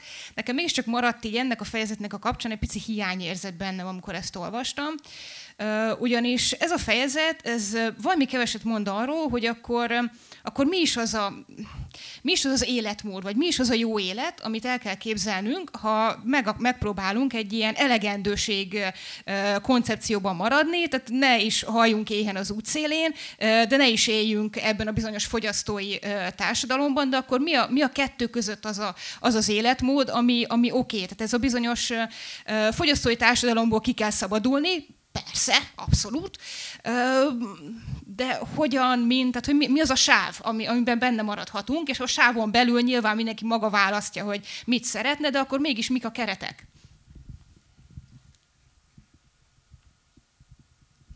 Uh, csak szerettem volna hozzá, tehát ez a mondat ugyanaz a mondat nagyjából, mint amit én is idéztem, hogy kicsit beleszerelmesedtem, csak a második verziója. Szerettem volna az igazságosság kérdéséhez kötni, szerintem ez egy nagyon jó felvetés a program töredékben, hogy itt tulajdonképpen nem csupán igazságosságról van szó, vagy az osztó igazságosságról abban az értelemben, hogy már meglévő javaknak az elosztása, hanem azt is vizsgáljuk felül, hogy egyáltalán már meglévőkre szükségünk van-e, vagy jusson el egyből bárkinek, mert lehet, hogy éppen van egy olyan dolog, amit élveznénk, de rosszat tesz nekünk ö, mégis. És én, én elfogadnám tehát ezt a mondatot, a betoldást nem fogadnám, mert, mert szerintem megint csak a, a, az a probléma, hogy a relativizmus nevében, vagy az erkölcsi társadalmi relativizmus nevében szétválasztjuk a természet dimenzióját és a társadalom vagy az értékeknek a dimenzióját.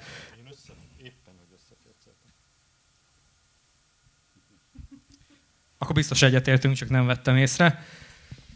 Tehát én azt gondolom, hogy vannak az ember számára alapvető szükségletek, ha ebben egyet tudunk érteni, és ezek mindenkire igazak, akkor köztünk konszenzus van. Én nem így vettem el észre, hogy ez lett volna a tézis. És az egészen pontosan az volt, hogy amikor ezeket megnevezzük, attól a pillanattól fogva ezek interpretáltak, társadalmilag értelmezettek. Ha megnézed, akkor ezt mutatja a történelem és a társadalmak különbsége. Ha egyet a szükségleteket meg tudnánk határozni, mint természeti szükségleteket, és azokhoz funkcionális kielégítési módokat tudnánk rendelni, akkor mozdulatlan társadalmak, egyetlen mozdulatlan társadalom lenne az egész világ történelem. Csak itt közbevesse maga, mint egy békegalamb. Az ökofilozófia klasszikusai ebben a kérdésben aránylag szellemes módon értenek egyet, amikor felhívják a figyelmet arra, hogy a szükséglet fogalmat két értelműen használjuk. Szükségletek alatt lehet érteni, és szívesebben érteném, azokat az általános alapvető, az emberi természetből adódó szükségleteket, amire szerintem Tamás gondol, tehát hogy mindannyian megértésre, egészségre, szabadságra, oltalomra, mit tudom én, mire vágyunk, és ettől radikálisan külön kell választani a szükséglet kielégítés eszközeit, amelyeket sok esetben azért vágyódunk rájuk, mert olyan életet kell élnünk egy adott társadalomban, amelyben nem lehetünk meg mikrofon, okostelefon, vagy nem tudom micsoda nélkül. De ezek nem, ezek nem szükségletek, és ezekre vonatkozik, amit te mondasz. És akkor ezzel nem kell összevesznünk. Tovább, hogyha valakinek ehhez az igazságosság kérdéshez, vagy a szükségletekhez igen, szóval az jelenti itt a problémát, hogy abban a világrendben, amiben élünk, a szükségleteket körülbelül úgy kell elképzelni, hogy azokat az elveket, aminek a nevében a szükségleteket meghatározzuk, azokat az elveket a profit nevében találják ki. Tehát azt mondják például, hogy, hogy mi élményeket szeretnénk, ugye? És akkor az élményt miért akarják, hogy élményeket szerezzünk? Mert abban rohadt sok a, rohadt sok a profit. Miért akarják, hogy mi jól nézzünk ki? Azért, mert abban rohadt sok a profit. És ugye meghatározták ezeket az elveket, azokhoz már nagyon könnyű hozzágyártani a szükségleteket, hiszen ugye ma szoktam mondani az órán az értemen, hogy ma egy egy nő, hogyha nincsen legalább 8 éle krém a hajára, akkor már egy igénytelen állatnak érzi magát. Tehát ugye, mert jól kell kinézni.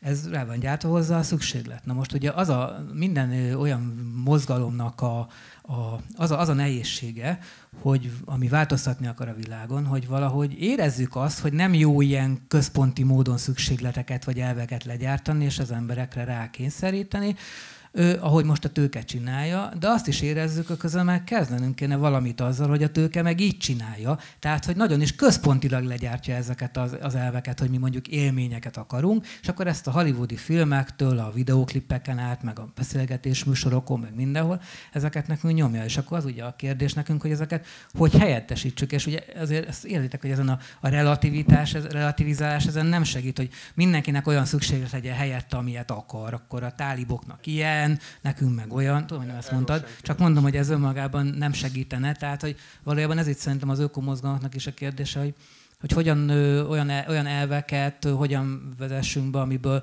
ö, igazságosan kielégíthető szükségletek következnek, és olyan szükségletek, amik utána nem zabálják fel a bolygót. De ez inkább kérdés lenne, szerintetek, hogy lehet ilyen elveket, ö, ilyen elveket bevezetni, amiből ilyen szükségletek következnek? Hát én csak arra kapcsolódnék rá, amit itt a Viktor mondott, lehet, hogy megint nem leszek túl konstruktív, hogy az élménygyártás, vagy én ezt inkább az elmúlt hetek magyar tapasztalatai alapján hangulatépítésnek nevezném, ez nem csak a fogyasztói döntésekre igaz. És természetesen nem csak Magyarországon, csak ez most így szembe jött, mármint ami itt történt az elmúlt hetekben. Tehát, hogy arra szeretnék csak utalni, hogy a politikai döntések is olyan módon vannak manipulálva, mint a fogyasztói döntések. Tessék megnézni, az elmúlt hetek politikai vitáiban, most mindenféle konkrétum nélkül, politikai célokról esett a legkevesebb szó, mert hogy világossá tegyem, az nem politikai cél, hogy én a Ferit mondjuk utálom, és ezért meg akarom buktatni, vagy éppen nagyon szimpatikus, és ezért őt szeretném, hogy legyen a király. Ez nem politikai cél. A politikai cél pontosan az, ahogyan kezdtük a beszélgetést, hogy hogyan képzeljük el a jó életet, akár a szűkebb pátriánkban, szűkebb közösségünkben, egy országban, vagy éppen a világban. Most tessék megnézni, és itt nem egy hungarikumról van szó, mert hogyha valaki visszaemlékszik, hogy miről szólt az amerikai elnökválasztási kampány, az se nagyon másról. Tehát ilyen szépségversenyek. Vagy eh, ahogyan már vagy 40-50 éve Habermas fogalmazott, hogy ugye nem véletlenül indult meg a nyilvánosságnak a privatizálása, hogy eldugítsák a társadalmi nyilvánosság csatornáit, hogy lehetőleg ne a lényeggel, ne politikai célokkal foglalkozás. Csak azért vetettem föl rácsatlakozva a Viktorra, mert amit ő fölvetett dilemmát, én erre nem tudok válaszolni pontosan, hogy ezzel most itt hogy a fogyasztói döntéseket így kínálják elénk, hogy hogy kell kinézni. De az viszont biztos, és hát ezt a saját bőrén is megtanulja az ember, hogy amikor viszont a saját politikai céljaidat, most teljesen mindegy, hogy pártként, mozgalomként, de ki akarod vinni a ringbe, akkor brutálisan szembe jön veled az a valóság, hogy itt valójában nem politikai célok versenyeznek, hanem ez is élményesítve van. Hangulatépítés zajlik politikai vita helyett. Tehát miközben itt mi a deliberatív demokráciáról próbálunk eszmét cserélni, azt ö, talán szem előtt tévesztjük, hogy itt nem, hogy deliberatív demokrácia nincsen, politikai viták sem folynak. A szükségletek kérdéséhez csak annyit, hogy az aránylag könnyű. Tehát a fizetőképes keresletet meg kell tudnunk különböztetni a szükséglettől, és akkor lehet, hogy ezt nem is szükségletnek nevezném, hanem az emberi természeti alapvető antropológiai vonásainak, amelyekről lehet értelmes vitát nyitni, de abban van egy remény a konszenzusra, ebben furcsa módon széles körű együttértés, egyetértés mutatkozik.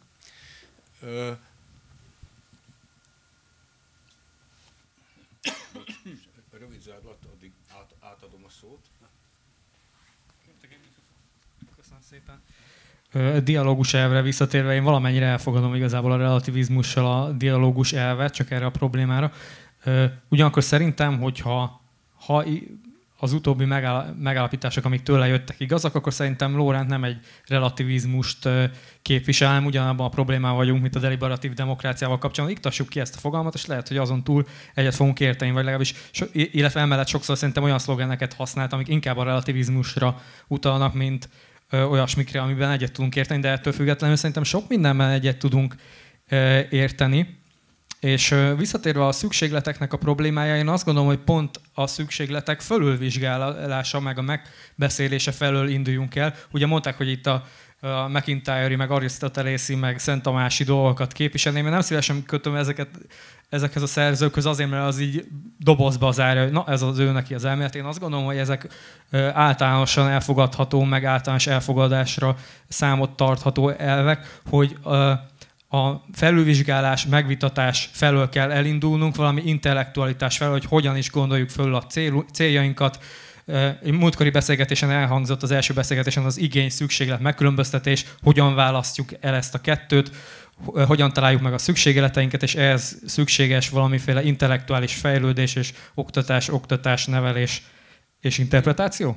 De itt tovább jutottunk ma, mert Judit is, meg tulajdonképpen te is felvetettétek, a, a, használtátok a megfelelő kifejezést, a jó élet célja. És itt egy nagyon kényes témához érkeztünk. Tehát abban vagyunk harmadik utasok, és ez az ökológiai politikából következik, hogy mi elkerülhetetlennek tartjuk, hogy felvessük a kérdést, hogy mi a jó élet célja, és nagyon kell vigyáznunk, hogy nehogy megválaszoljuk. Nagyon kell vigyáznunk, hogy nehogy megválaszoljuk. Ez még Nem, igen. Nem, nem annak szántam, viszont ha, ha úgy érzitek, akkor én a, megnyitnám a beszélgetést a közönség felé, hogy elfelejtettem az elején mondani elnézést, hogy eddig is lehetett volna írásban beküldeni kérdéseket, amelyeket továbbítottam volna, bocsánat. Tehát, hogyha már régóta gyűlnek kényes keresztkérdések, akkor itt az alkalom, hogy azt feltegyétek. Talán van is egy hordozható mikrofon a teremben. Ott, ott van. De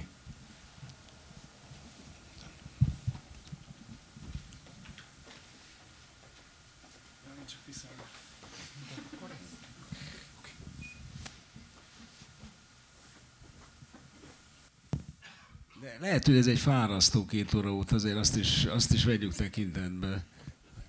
Hogy, hogy nem biztos, hogy, hogy a, még nagyon élénkek az emberek, én például elfáradtam, gondolom mások is. Köszönöm, én is elfáradtam, de azért. Nekem a, ahhoz lenne egy hozzáfűzni való, hogy a, ahhoz a, abban a kifejezésben, hogy az értelmes egyetemértés kultúrájában minden szó lényeges. Tehát az elején nagyon arra ment el a beszélgetés, hogy, hogy az egyetnemértésre helyeztük a hangsúlyt, és ebből már rögtön egy az egyetértéssel, itt a kompromisszummal való szembenállásra került a középpontba. És szeretném felhívni a fegyelmet arra, hogy ebben az értelmes is nagyon fontos rész, ugyanis a lényeg szerintem abban van, hogy a, a modernitásban a kultúra feltöredezése nyomán ö, megszűnt egy olyan közös nyelv, amiben ö, értelmesen tudnánk beszélni arról, hogy miben értünk egyet, vagy miben nem értünk egyet. Ö, és szerintem erre utal ez, a, ez az értelmes ö, kifejezés. Tehát, hogy ha már, ö, és ez egyébként ö, egyfajta kompromisszumnak is már az előfeltétele, hogy értelmesen ne értsünk egyet valamiben.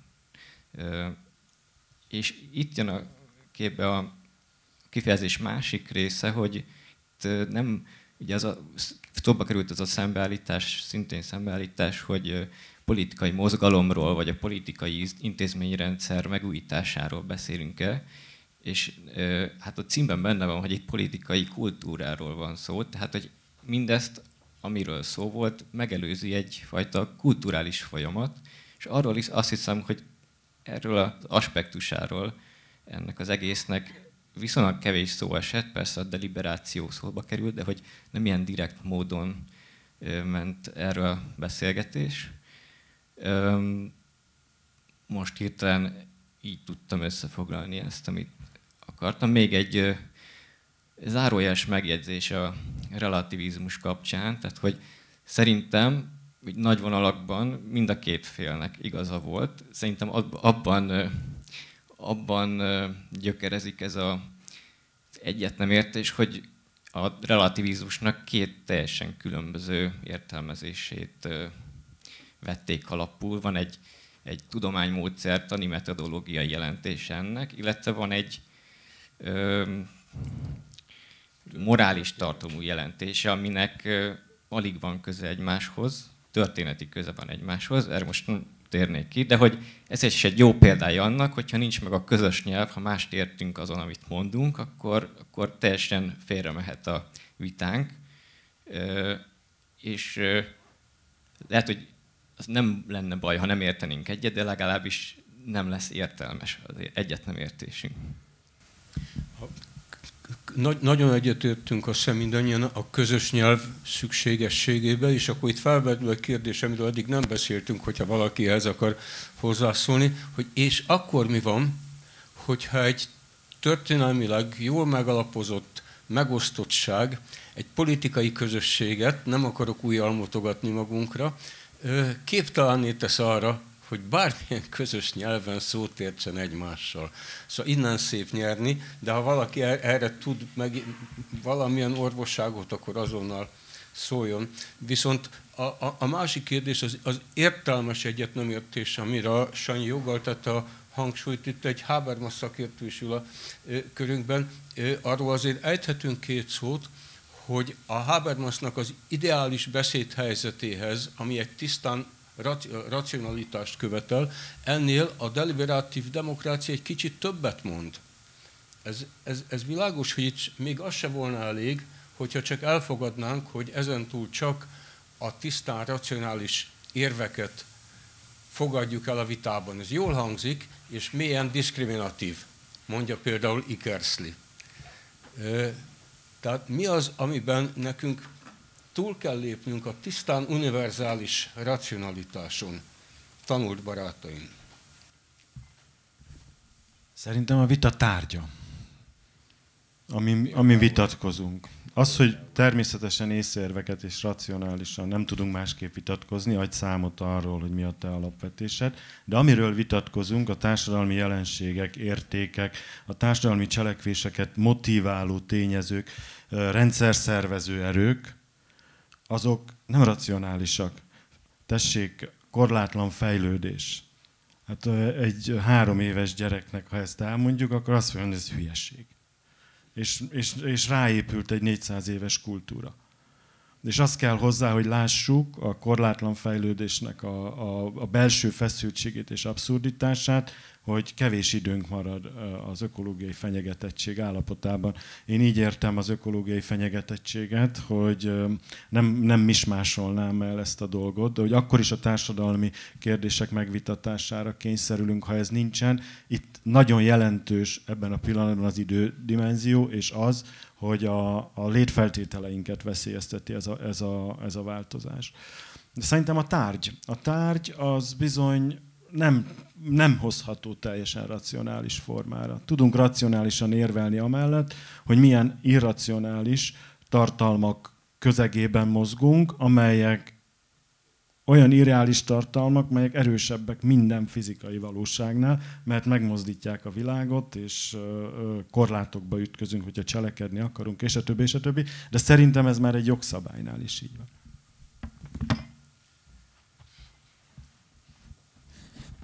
Kérdésekre vágyunk. Tibor.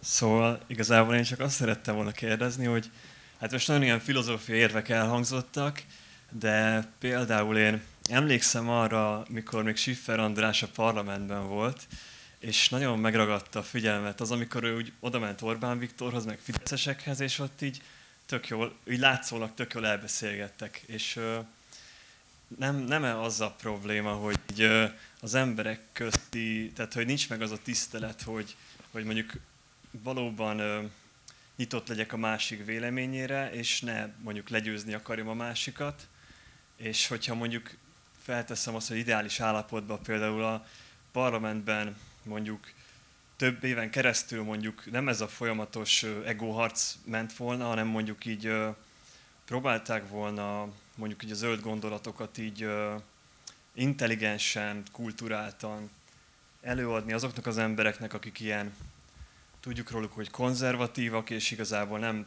tehát eddig nem nagyon törődtek ezekkel a gondolatokkal, sőt, igazából nem is került soha eléjük, akkor lehet, hogy mondjuk mára, lehet, hogy mondjuk a Fidesz kormány is valamilyen szinten egy ilyen zöld elkötelezettségű ö, kormány lenne. Tehát, hogy, hogy a rendszeren belül valahogy így ezt így el lehetett volna érni. Míg ami így most megy, ez a folyamatos ilyen adokkapok, tehát, hogy nem lehet, hogy ilyen... Na mindegy, szóval adnám szót.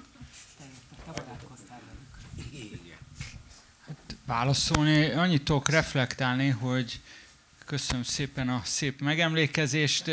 Arra is vissza lehet emlékezni viszont, hogy én mit kaptam ilyenkor, ugye? Tehát abban a pillanatban, hogyha én oda mászkáltam egy Fideszeshez, vagy egy nácinak nevezett, ma már demokratának tartott jobbikoshoz, akkor kapásból megkaptam az elején, hogy Fidesz Bérenc vagyok, utána pedig mocskos fasiszta, vagy fasiszta Bérenc, vagy mit tudom én. Most nem elviccelni akarom, és főleg nem magamat sajnáltatni, nem véletlenül, hogy nem vagyok ott. Tehát az előbb pont arra bátorkodtam utalni, hogy éppen, hogy a jó élet miben létek körüli vita hiányzik a magyar politikai vitákból. Tehát az, amit itt a felszínen úgy ö, diagnosztizálunk, vagy diagnosztizálhat bárki, hogy itt egók harca van, nincsen értelmes beszéd, stb. Amögött van egy nagyon súlyos probléma, hogy nem arról folyik az ütközet, hogy mondjuk a különböző energiapolitikai stratégiákról ki mit gondol, vagy az adórendszerről ki mit gondol. Jegyzem meg nem csak a fidesz tehát nem csak a parlamentben, ami neve alapján erre lenne hivatott, tessék megnézni az ellenzéki szépségversenyt. De nem arról folyt a szó, nem azon ment a megméretkezés, hogy most ki akar mondjuk egy igazságosabb adórendszert, vagy ki az, aki kis ö, ráncfelvarrásokkal, de jelenleg itt tartaná meg, stb. stb., hanem abszolút irracionálissá válik az egész politikai diskurzus, ami fedésbe teszi a politikai célokat. De ne gondoljuk azt, hogy ha nem politikai célokról folyik a diskurzus, akár a parlamenten belül kormány ellenzék között, akár a különböző mondjuk azt, hogy ellenzéki pártok között, hanem látszólag ilyen taktikai személyiségek közötti személyeskedő adok-kapok folyik, vagy egóharca, vagy nevezzük, ahogy akarjuk, attól még ne lennének politikai célok. Vannak. Csak éppen nem lesz beleszólása senkinek a választók közül, hogy melyik politikai cél fog megvalósulni. Mert a, nem csak a szájak, a szemek és az órok is be vannak dugaszolva azzal, hogy ki milyen retorikai bravúrokra képes a másik gyalázásával, és így tovább, és így tovább. Csak annyit, annyit említenék föl, hogy nekem a, az egyik legkedvesebb emlékem egyébként, ami nem nyílt színen történt, hanem egy ilyen félzárt, félnyilvános helyen, a uniós csúcs előtt ilyen úgynevezett nagy tanácsülésen, akkor a miniszterelnökök szerte Európában meghívják a frakcióvezetőket, meg a bizottsági el, elnököket, hogy úgymond konzul deliberáljanak arról, hogy mi lesz az uniós csúcson. És éppen ö, klíma, ö, klímapolitika volt az egyik napi rend. És ö, a miniszterelnök ott hepciáskodott, hogy hát hogy még a Cameron volt, ez Brexit előtt, Cameron volt a brit kormányfő, hogy megállapodott a Cameronnal, hogy vált válnak vetve képviselik azt, hogy teljesítik a ö, kibocsátási célokat, Nagy-Britannia és Magyarország, de a, senki ne szóljon bele az energiamixben, hogy ezt hogyan érik el. És erre az én Sallai barátom, aki akkor a Fentartató Fejlődés Bizottságának elnöke volt, jelentkezett, és egy rendes környezeti nevelőként próbáltam miniszterelnöknek elmagyarázni azt, hogy miért nem igaz az az állítás, ez tegnap is elhangzott a parlamentben a miniszterelnök által, vagy tegnap előtt a keresztesnek címezve, hogy a, a zöld jövő biztosítéka az atomenergia. Miért hazugság az, hogy az atomenergia klímasemleges lenne? És nem állítom, hogy a Robi nagy eredményt ért el, mert hát lehetett látni a miniszterelnök tegnap előtti szúzatát. Szavasan egy függöny gördült le a miniszterelnök feje előtt, és így próbált bezárni mindent, de pontosan ez az a szituáció, amiből rettenetesen sok kellene, nem feltétlenül a parlamentben, egyáltalán a politikai diskurzusban, ahhoz, hogy egyáltalán azt lehessen mondani, hogy politikai célok körül folyik a társadalmi vita.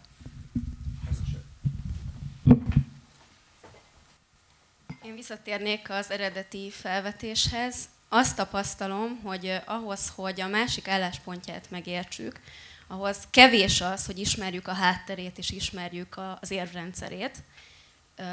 Jelenleg a magyar társadalom mentális egészsége és érzelmi intelligenciája kevés ahhoz, hogy mélységében megértsük a másik álláspontját. Mert ez, ez is kéne. És ez meg egy, megint egy oktatás probléma. Oktatás és nevelés és össztársadalmi helyzet.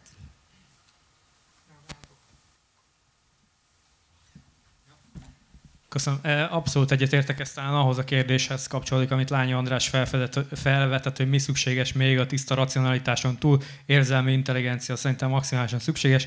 Az én válaszom még ehhez az, hogy talán a racionalitás formáival kapcsolatban megengedőbbnek kell lenni, és az érzelmeket is elfogadni egyfajta racionalitás társként.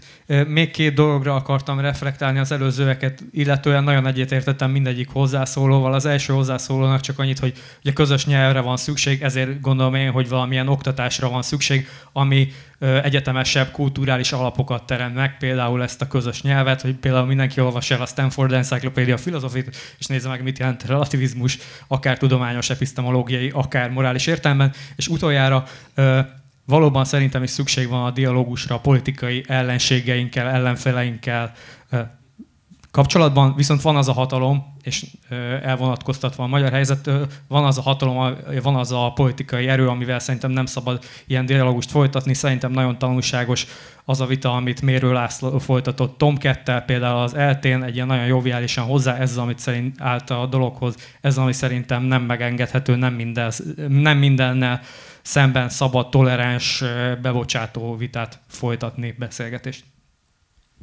Két megjegyzést én is tennék ehhez a dologhoz. Egyrészt, hogy azért nagy, tényleg nagyon nehéz dolog ez az egész, amit csinálunk, mert ugye itt az elmúlt két percben két olyan dolog elhangzott, ami nem biztos, hogy belefér. Ugye András például azt mondta, hogy van nekünk álláspontunk arról, hogy zöldileg mi a véleményünk mondjuk az atomerőműről. Hát ugye akkor ez tök jó. Akkor tudom, amiről az egészről beszéltünk, annak mi értelme volt? Hát akkor nekünk vannak álláspontjaink, nem? Tehát akkor, bocsánat, hát ugye hogy arról szólna a történet, hogy elvileg itt nyitott folyamatok vannak. Hát hol vannak nyitott folyamatok, hogyha van nekünk arról zöldileg álláspontunk, hogy az atomerőmű az csúnya rossz dolog? Hát de nem nyitott. Hát hogy lenne? Miért? De, de nem, hát azt mondta az András, hogy próbálta felvilágosítani, hogy a zöld álláspont szerint az egy rossz dolog. Miért az Orbán szerint nem lehet? Ezek empirikus nem, hát ez tények az atomenergiával kapcsolatban a magyar zöld mozgalmaknak van álláspontja. Titkolhatjuk, de ettől még van. Én ezt értem, nem azt az álláspontot vitatom. Nem érted, miről beszélek. Hát arról beszélek, hogy akkor mit mégiscsak arról van szó, hogy mi nekünk vannak konkrét álláspontjaink, azt keresztül akarjuk vinni, azt akarjuk elérni, hogy mindenki ezt gondolja. Ugyanez a véleményem az oktatásnak. Viktor, igen, valami... bizonyos dolgokban igen, sok mindenben meg nem, és ezeket vitatjuk. Ez, ez most A probléma, úgyhogy nem, nem ez biztos, hogy probléma, a, de ebben nem menjünk bele. A másik pedig, ami valódi probléma, az, a, ez most nem lesz időm megbeszélni, mert benne volt a fejezetben, de az oktatásnak, mint örök fétisnek a kezelése, ezzel is nagyon vigyázni kell. Az oktatás az egy, az egy rendkívül autoriter dolog, hogyha az oktatási rendszer, egy intézményes oktatási rendszer, az egy rendkívül autoriter dolog. Az, hogyha mi az oktatási rendszerben akarunk bármit keresztül vinni, az nem jó. Az, hogy maga, maga az oktatási oktatási rendszer már eleve egy másfajta kultúrába illeszkedik, az a jó, és ezt a kettőt meg kell tudni különböztetni. Igen, én még az előző gondolathoz kapcsolódnék vissza még Viktor hozzászólása előtt, így ahhoz, hogy nem arról beszélünk, amiről kellene a parlamentben, nincsen érzelmi intelligenciánk ahhoz, hogy érdemben megértsük a másiknak a nézőpontját. Igen, valóban, tehát hogy a hazai, meg hát talán nem csak a hazai közbeszéd, az valóban olyan, mint egy ilyen sportverseny, hogy mindenki beáll egy csapatba, szurkol a saját csapatának, de az igazságot senki nem keresi. És hogy igen, ez így van, de mi lenne, ennek az okait megkeresnénk, hogy miért, miért van ez így, hogy szeretünk beállni egy csapatba, és, és utána onnantól kezdve így a csapatnak szurkolunk, és ennek azért vannak körülhatárolható és kitapogatható okai szerintem. Például az egyik az, hogy abban a, abban a bizonyos fogyasztói társadalomban élünk, ahol az élményeket szeretjük. A racionális közbeszédet kevésbé szeretjük, az élményeket szeretjük, és kétségkívül az élményt ad, hogy egy ilyen politikai csatározásban szurkolhatok valamelyik félnek, teljesen teljesen függetlenül attól, hogy most igazat adok-e a politikai programjának, amit esetleg nem is ismerek. Másik jó a körülhatárolható, vagy legalábbis ilyen kitapogatható oka ennek a jelenségnek, például az elképesztő egyenlőtlenség, ami a mai társadalmat jellemzi, teljesen más, másként nézünk másfajta társadalmi helyzetből, az, hogy bizonyos emberek a létbizonytalanság szélén élnek, az olyan félelemben tartja őket, ami képtelenné teszi őket arra, hogy bármiféle értelmes politikai közbeszédben részt vegyenek. Ez egy másik oka annak, amiért, amiért ez a jelenség van. Tehát szerintem azzal kellene foglalkoznunk, hogy mi ezeknek az oka, hogy ez a sportversenyszerűség van.